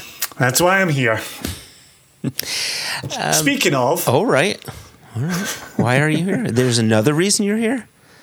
no, no. spe- spe- Speaking of being passionate about whiskey and whiskey worth talking about, I feel like we're gonna skip right past the news segment and go into a little blind tasting. Oh man, you, I, I love it when when great minds think alike. I mean, granted, mine's the great one, so it's it's nice that you know other minds think alike as well. Because because I'll tell you, who was I on the? I was on I was on a call earlier with uh, with our mutual friend Chris Udy, and he had Yes. said he had said Mr. Udi. Mr. Udi, and he had said, I've, I've stopped drinking whiskey. And I paused for a second there, and I just let that hang in the air a little bit. He says, "Let me rephrase that. I'm just, I'm just, I'm just taking a little break. Right, I just need to take a little break Oh. from it right now." And uh, and as you know, I, m- I mentioned this before you you went off on on your trip. You know, Haida and I have been on this this sort of food cleanse thing, and, and part of it is just limiting the amount of alcohol that that I'm imbibing, and and I've just been limiting my whiskey to samples here and there, or if a party's happening, you know, I'm not gonna like. I want to treat myself, but anyway, I just don't touch a lot of it, and I've been really waiting to get into these two Macbeth uh, bottlings. So, so yes, We are pouring samples three and four. That's a production note for Joshua Got to it. make sure he and I are on yep. the same S- page. sample thirty four. Is that it? If you have poured these together, we are going to have an uphill time. I've made sample seven. I poured these together and made sample seven. Uh, yes, I, I have poured samples three and four in two separate glasses. Good, good, good, good. So, a couple of episodes ago, you and I poured samples one and 2 Mm-hmm. We have eight blind samples sent to us by Elixir Distillers. Yep. They have collaborated with Livingstone and Dave Broom and Sir Quentin Blake. We discussed Sir Quentin Blake a couple of episodes ago. And they have put out a series of bottlings attempting to capture the the characteristics, the personalities, the wherewithal of those characters who appear within the famous Scottish play Macbeth, authored by I call him Bill. You might call him William, um, but authored by Bill Shakespeare. Ah, Billy. Yeah, yeah, yeah. Right, and what a chap he is. So, so couple of episodes ago, you and I spent some time with the first couple of samples. We talked through the process a lot there. We talked about this bottling as well, and we identified correctly the first two characters uh, as they were in our blind samples. That was amazing. So we I, I'm not saying amazing Yes. for us, but like, yes, in a way. But I think Dave Broom did such a good job with his descriptions that helped us get there, right?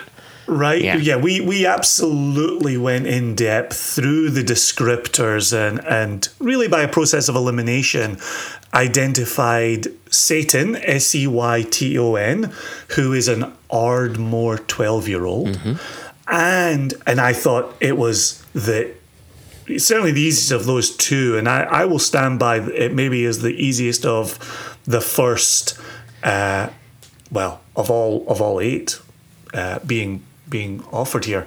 There are nine, and I talk about eight. Uh, nine is King Duncan, and he is ten thousand pounds a bottle, and we do not have a sample of him. so uh, he, he's a fifty-six-year-old Glen Grant. So, so I will talk about eight samples, even though there are nine, Nine, offerings uh, in this first go around. Um, the first witch was an Ardbeg nineteen-year-old that was un. Fucking believable. Absolutely remarkable liquid. Yep, yep. And it, it, it's a it's a small batch of Ardbeg. It is five hundred and fifty pounds a bottle. There is no getting away from it. It is expensive. If we were just simply going to taste it in a vacuum and say, is it good? Yes, it's exceptional. Yep. Did it fit the character of First Witch? We thought absolutely. Um, really, really wonderful. So we are going to jump into samples three and four and see if we can continue this streak. Which I don't know, Joshua. I don't know at all. You gotta you gotta have a better you have to have a positive mental outlook. So whiskey number one is is seems kind of malt forward. Oh, and so when you say one, you mean Ah, three? yeah, yeah. I'm sorry. So, so yeah. So, for you, for the listeners, we are tasting samples three and four. I'll try to stick with that nomenclature, but just know that three may equal one and two may equal four, or four may equal two. You know what I mean? Fucking hell! I haven't even had a sip yet, Jason, and I'm just tossing it. Might be numbers easier about. just to say three and four. yeah, maybe I'll do that. Yeah, so so with with whiskey number three here, it's it's it's very malt forward, and there's a there's a, a waxy citrusy a waxy quality and citrusy tone to the nose. Uh huh. It's the alcohol is present. There's no there's no doubt about it. It's, it's not hiding, but it's also not like stabbing me. Like it's saying, "You, sir, are are smelling a cask strength whiskey," which I like. I I want to revisit the fact that I think we're in big trouble. Because because I think this is absolutely delightful on the nose and has a very pleasing brightness. Hmm. But as I read over the character descriptions, those opening sentences that we use to such great effect the hmm. first time out, I think we're going to be spinning our wheels a few times here. So let me let me give you some opening sentences so you can start thinking characters uh, and some whiskies here. Can, can I can I add just one last thought? As I nose this, there's an element to it that makes me think of an older whiskey in the same way when we've had, and this is me throwing a little foie foie foie around. You know, when we've had our our 50s Glenfarclas or some of our, you know, really old, well-aged Glen Grants here and there, there's that there's an oakiness that verges on eucalyptus or mint that mm. has this this elegant, soft, silky quality to it, and and I get a sense of that that this could potentially have a bit of age to it, potentially, potentially. So without without giving away too much of the game, because mm. you have been a very good boy and you have not done additional research. No. Uh, at mm. my request, just to be mm. clear on that one. Of these eight samples, of which we have tasted 2 mm-hmm. which leaves us six samples, That's my math, Yeah. four of the six samples are 31 years old. So there you go. All right. So okay, I that that is wow. Four of them are 31 years old. Okay, so Remember, remember when I said we were in a little bit of trouble and you said, come on, buck up that mental attitude? That was the information that I had at my fingertips. Where I was like, oh, now it's going to get tough. So, here, listen, here's the characters, right? Um, and again, the good news is we were reading all eight the last time. We're down to six this time. Okay. So, we have got Lady Macduff, um, opening sentence a gentleness of manner and vulnerability is what you find on first acquaintance. Here comes Menteith. Maturity brings forth a relaxed air. Here's Angus. Quietness can be an asset. Here's First Ghost. Dismissed too easily. The eyes move away, daring to doubt the spirit. and and the ghost ones, those are the whiskeys from shuttered distilleries. Correct. Yeah, okay. Correct. Correct. And then closing out with Bloody Sergeant. The rough hemp of the tunic stiffened with clotted blood. The wearied walk through the thickened glower of autumn woods. That's not. no, That's not sample number three. We have Yeah. found our first character to eliminate. Yeah, I don't think it's sample number three, and and I've nosed sample number four, and I would, I I would- minus that. What was the last bit on the bloody sergeant? Do, do, do, do. Glower of autumn woods. So on sample number four, I get a hint of that that that autumnal hint to it, but everything prior, which is like blood soaked, blah blah, whatever. So I don't listen- mean to say to that this. to Dave Broom's notes, but you know it doesn't fit.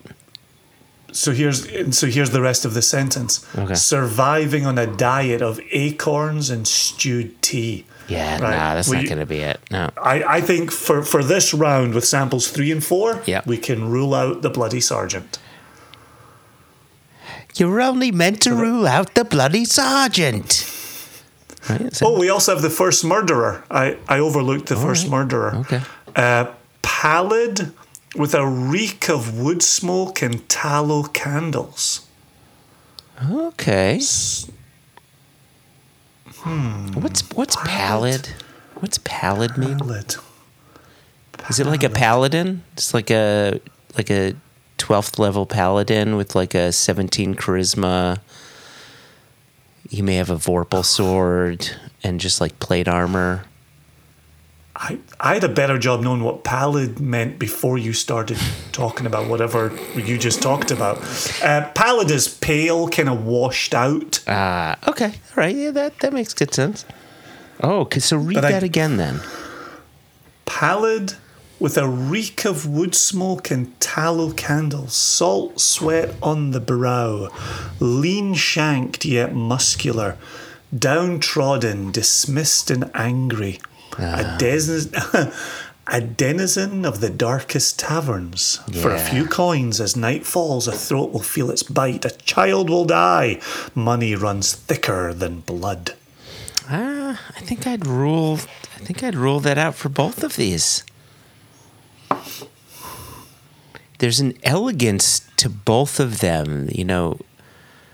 You know, like when we have a dirty whiskey, we're like, "Oh, that's filthy," right? And, and I think like First Murderer, The Bloody Sergeant, like I'm not getting any any really good bad guy feel to this. You know what I mean? There, there's there's an austere quality. There's a gentle quality to both of them. Uh, now I haven't sipped any of this. It looks like you've had a couple sips here and there. I have. Yeah. I have, I have. I am I am presently torn. So here's here's the rest of Lady Macduff for you.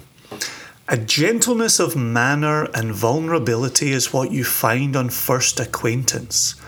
At home among spring orchards and drifts of honeysuckle, the troubled world seemingly unknown.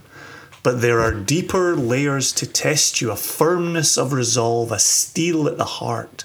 The tongue may seem sweet, but can also be cutting. Do not be deceived. Those are great. Those are great whiskey notes. Those are great Lady Macduff notes. That is beautifully, beautifully said. Well, sample number three has a remarkable, remarkable palate. Like mm-hmm. it is. It it over.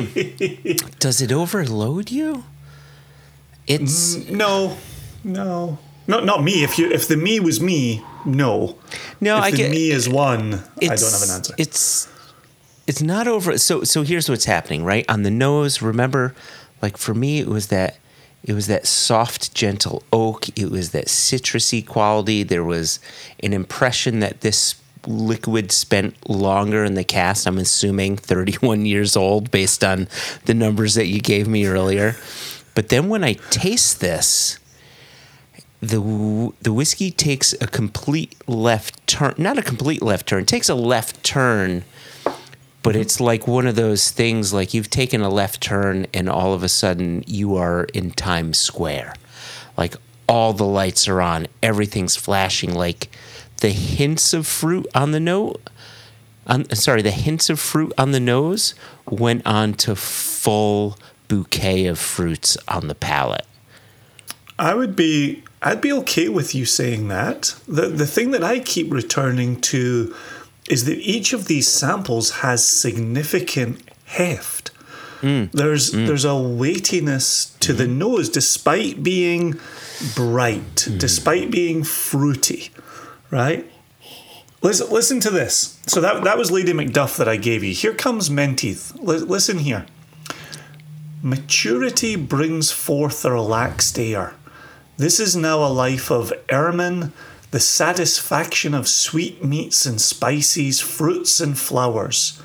Yet for all the damask rose and sandalwood, at the core lurks a hint of smoke. Comfort pushed aside and darkness embraced. The muscles flex anew, power grows. It will act. That's not number three, is it? That is not number three. Can you? Oh wow! Number four is doing something to my palate that I've experienced in a more dramatic way previously, and you have too. It's this build of spice on the finish that reminds me a bit of Tor Mordor. Right? That that classic was it 1984 bottling by Whiskey Broker. Um Wow.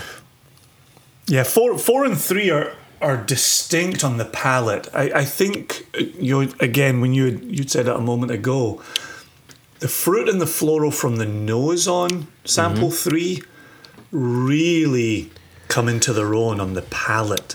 Mm-hmm. Number four really goes into this spice route. Mm-hmm. You know, I don't want to say sandalwood because I just read Sandalwood by Dave Broom, but there's there's a spice and wood happening on four. So let's let's see. So I, I think I think right now, just given that it's at the top of the sheet and we read it for Lady Macduff, I think Lady Macduff is in the driver's seat for sample number three. Agreed. Agreed. Yep. But we still need to visit Angus and we maybe have to visit First Ghost. So, Angus, the notes say quietness can be an asset. Those who stand in the shadows are the silent witnesses, messengers ready to do their bidding. Much has been seen, and any sweetness which has been gathered in will be balanced by the darker acts of war plotted under paraffin light. There is spice in the tales told. Oh gosh, see. How's he spelling tails? T- tales as in a story. Yeah. T A L Uh, so that's interesting. So, but I think, but I think he, Dave, maybe being smart in in in where he's placing the word tails to make you think of the tail end of that that whiskey drinking experience, which is sort of the sort of what I'm getting with four. Like the whole thing builds to a to a wonderful crescendo from nose to palate to finish to the tail, and on on number four. So I'm thinking Menteith, but this is in the running. This is in the running. So, so just to confuse ourselves further, here comes first ghost. Okay. Dismissed too easily, the eyes move away, daring to doubt the spirit. Gold glitters on the helm, the voice soft but persistent, the execution firm. Resist disbelief for sweet reward, or regret will haunt you. Hmm. Well, I mean, all of those words make me think he's describing a beguiling spirit, which I would say number four is a beguiling spirit. It's kind of, kind of reminds me, not directly, but the way that Highland Park talked about their Loki release, where it was, you know, is it doing this? Is it doing that? You know, Loki is the trickster kind of thing. And while I didn't particularly love that that whiskey after Thor Yeah. came out, um, I can I can see I can draw similarities between how Highland Park described Loki and how Dave Broom is describing what was the character again? First ghost. First Ghost, and how this sample number four, how that ride has been. It's it's it's a bit all, all over the place, but in a good way. What do you think about first ghost descriptor for sample number three? So, give it to me one last time. One last time. Dismissed too easily, the eyes move away, daring to doubt the spirit. Gold glitters on the helm, the voice soft but persistent, the execution firm. Resist disbelief for sweet reward, or regret will haunt you. Yeah, yeah. That's there's a problem with the like. It could go to a, a bunch of things, I guess. Yeah, that that one's that one's tough. That that's a curveball. That right? It's a it's a curveball because what are they doing? They're each each expression is is meant to create this wonderfully complex experience and those descriptors tell that story so that that's going to be a tougher one i'm still Yeah, i'm I'm- still on lady lady macduff for, for number three I, I, I want to commit to that. I, I think it fits the best. Are, who else are we missing Um, anybody else No, so we've we've got the two we selected in the prior episodes, Seyton and First Witch. We've essentially ruled out the bloody sergeant and the first murderer. Mm-hmm. So that's brought us down to four. And of those four, we've looked at Menteith, Angus, Lady Macduff, and First Ghost. And I I just can't help but think number three is Lady Macduff. Just to read that yeah read that paragraph yeah again one last time please as as we taste. A gentleness of manner and vulnerability is what you find on first acquaintance at home among spring orchards and drifts of honeysuckle. The troubled world seemingly unknown but there are deeper layers to test you a firmness of resolve a steel at the heart. The tongue may seem sweet but can also be cutting. Do not be deceived So I'm going to say two things. A, I really do think that this is Lady Macduff. B, this fits my palate so well that I'm I'm not blowing smoke. This is currently in the running for whiskey of the year for me. Like I just it's ticking the boxes. I'm loving this. I, r- I really am. That's so interesting. I I don't know if anything's going to top the Ardbeg 19 year old First Witch for me. No, yeah, that's that's a good point. But yeah, no, that's but but right, like we've talked about it before. What's my favorite SCN bottling is a is a fruity, spicy Dailuaine, right? No peat, right? I, so anyway, Yeah. I, I tell you, as as I finished up those notes and, and felt quite convinced by our selection, I took a a, a longer taste of it and filled my mouth with more liquid than I had previously and got it quite spicy through the mid palate and through the close. Um, which could be a steel at the heart, right? That might also be the tongue may seem sweet, but also can be cutting, right? But it also still has me looking at Menteith, which is maturity brings forth a relaxed air. This is now a life of ermine, the satisfaction of sweet meats and spice. Yeah, see, I don't that's yeah, I don't find that as much up front, right? no. There's no sweet meats. There's no sweet meats Yeah. in in three, and and Yeah. four has has that heft. I I want to say that there's a bit of sherry cask maturation in here, or, Yeah, or- for sure, yeah, right. yeah. Or- it's a little bit darker in color. Um, yeah, a little deeper, deeper color to it. and and there's Um, a the- the- meatiness to it. Well, and, and Menteith continues. Yet for all the damask rose and sandalwood, at the core lurks a hint of smoke. And number three has no smoke None anywhere near None at all. Anywhere near. All right, so let's let's commit to Lady Macduff for number three. Now let's see what that leaves us for sample number four, Okay. Which which would give us Menteith, First Ghost, or Angus. So we've read Menteith a few times now. Can you just remind us what First Ghost is? And then So Angus. First Ghost is the one that I keep reading like poetry here.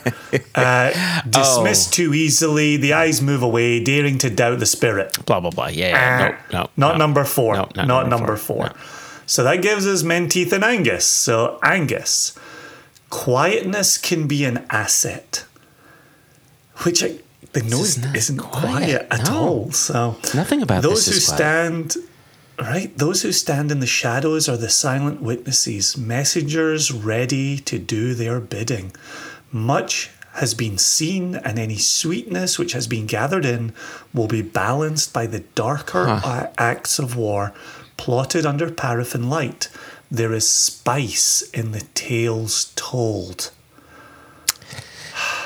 Can four be anyone other than Menteith? I don't think four can be anyone other than Menteith. Wait, why did we say no to the Bloody Sergeant again? Uh, bum, bum, bum, bum. Because it was, let me go back down here. Bloody Sergeant, the rough hemp of the tunic stiffened with clotted blood, the wearied walk through the thickened glower of autumn woods, surviving on a diet of acorns and stewed tea, a solid and trustworthy messenger, a worker, a warrior.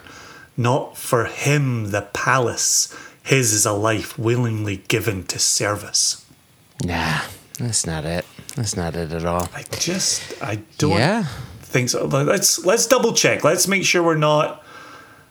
Maturity brings forth a relaxed air. This is now a life of ermine, the satisfaction of sweetmeats and spices, fruits and flowers. Yet for all the damask rose and sandalwood, at the core lurks a hint of smoke. Comfort pushed aside and darkness embraced. The muscles flex anew, power grows, it will act. This uh, sample number four has a floral component that comes out on the finish, which which really And after that experience, Yeah. if you go to the nose, you can find it in a corner of the nose as well. yeah, I think we're looking at Lady Macduff and and Menteith for three and and respectively four. All right. Oh, Jason, this is it. Do you? I'm so excited and nervous at the same time. I think that's a good way to be. Number three, Oh, I don't like the look on your face. The look on your face tells me we failed. number three is Lady Macduff. Hey!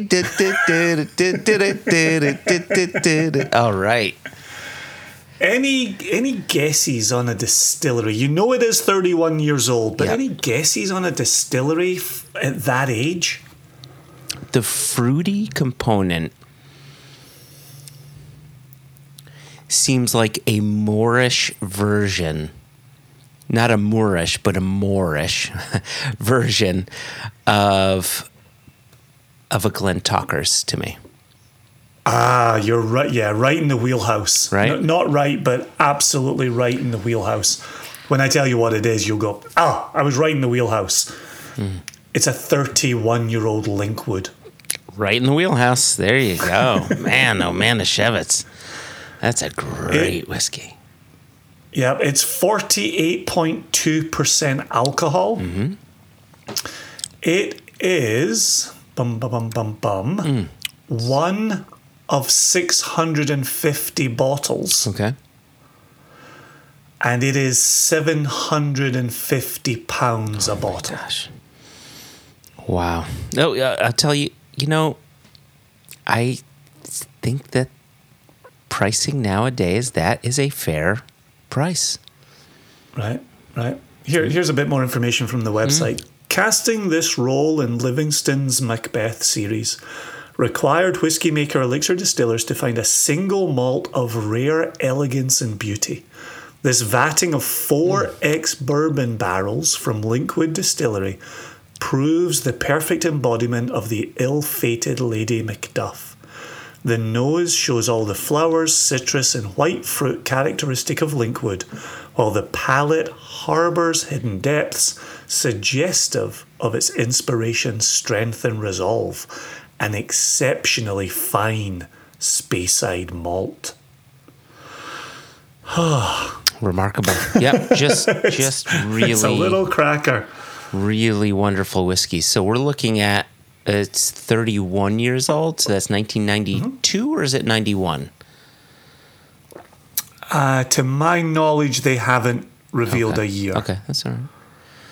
Uh, Uh, yeah, yeah. yeah, wonderful. I, that really is in the running for my my whiskey of the year. I, I just I love it. So what gave me pause, Joshua, Hmm. is we are three for three. Ah, there you go. We're not four for four. We're three for three. Okay. We are three for four. Oh yeah, yeah, yeah. Three for four. Was wait? Oh shit. Okay. God damn it. See, that's the face I was making. So number sample number four is Angus. Get- Read Angus again then. Quietness can be an asset. Those who stand in the shadows are the silent witnesses, messengers ready to do their bidding. Much has been seen, and any sweetness which has been gathered in will be balanced by the darker acts of war plotted under paraffin light. There is spice in the tales told. But god damn it, didn't I say is he giving a hint with the use of spice and the word tail as in that being the finish and I had said the spice on the finish reminded me of Tormore where it just increases, increases, increases. Shit. All right. I'd still. And now I'm really curious. I'm saving the remains of that bottle because I'm curious to put that next to Menteith when the time comes. Hmm. So, so Angus. So now that you know that Yeah. that number four is Angus, Yeah, do I get to guess? as we've as we've said all along, it is 31 years old. Do you have a distillery in mind with sample number four? the only distillery that's ever had a growing spice in the way that this one does for me has been Tormore. Mm-hmm. And and so I'm gonna I'm gonna take a total shot in the dark and and say that it's Tormore Distillery. This vatting of four first fill bourbon barrels is a fantastic example of rich, weighty 1990s blank. More than three decades in American oak has created a concentrated and full bodied dram with satisfying notes of panettone, candied peel, and banana. It is 54.6% alcohol, 750 pounds a bottle, and comes from the Glen Garioch Distillery. Oh, that's interesting. What year was? Uh, okay, so it was 31 years of age, right?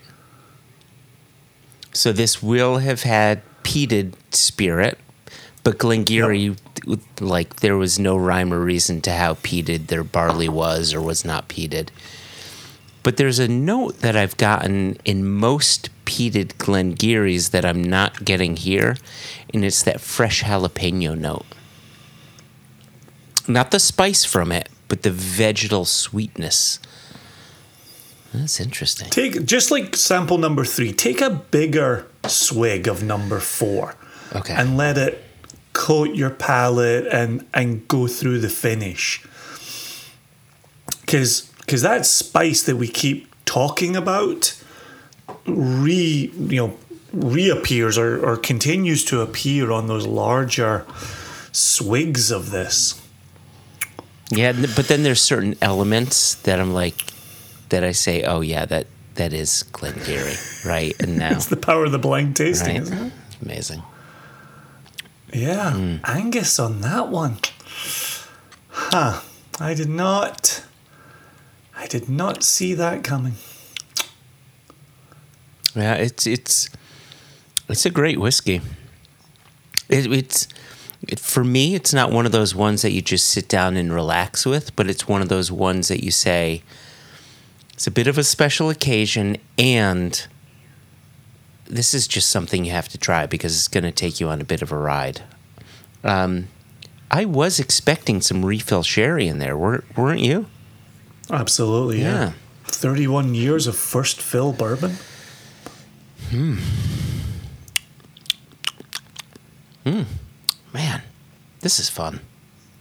So, which do you prefer? 31 year old Linkwood Lady Macduff or 31 year old Glen Garioch Angus? I'm going to say it for a third time now, Jason.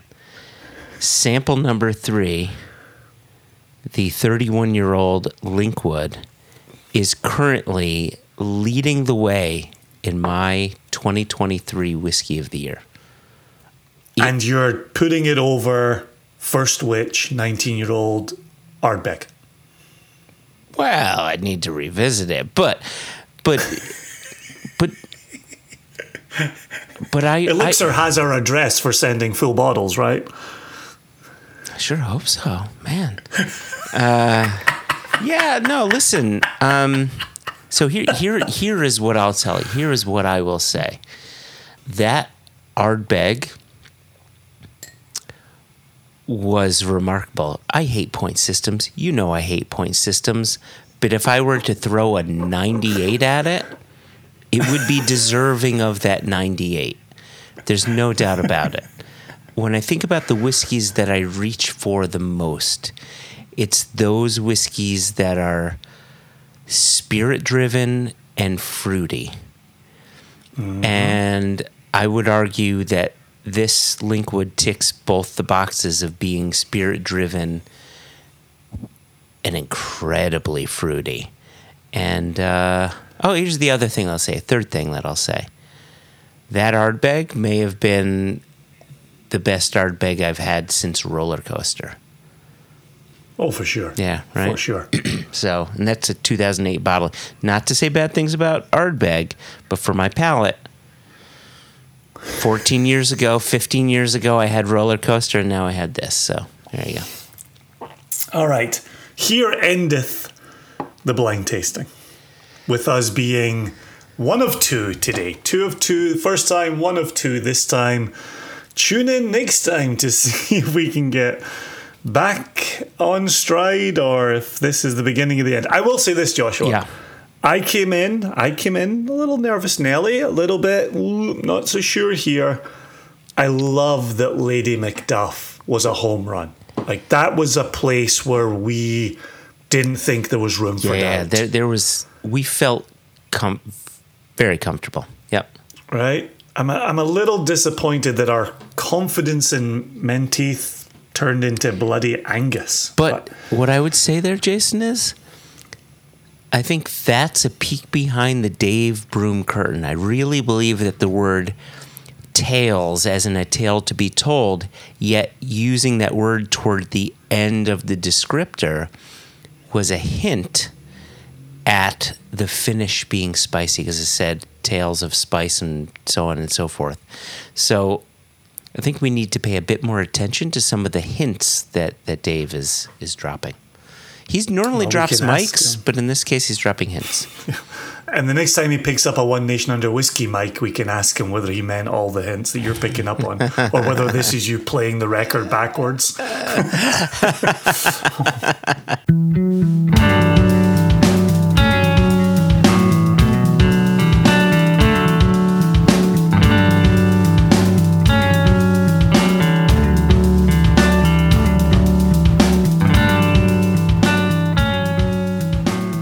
Which I have a new record player, by the way. So Hey, did I tell you that you were gone for Father's Day, weren't you? Oh no, no, no! Gone, You were you were doing fatherly duties. Uh, oh, I saw you. uh, You and I were together on Father's Day. yes, we were. That was Yes, the we were. closing Sunday of Zev's bar mitzvah weekend. Yeah, I, for Father's Day, Haida and the girls got me a new turntable and an amp, and now we have a record player in our living room. And Haida, have, Haida and I have just started hanging out in our living room, listening to records. Awesome, There you go. awesome. Smoking bongs and eating brownies. Doing bong rips, fucking eating, fucking dum dums or King Kongs or ding dongs. Takis are the way to go. man. Takis are the way to go.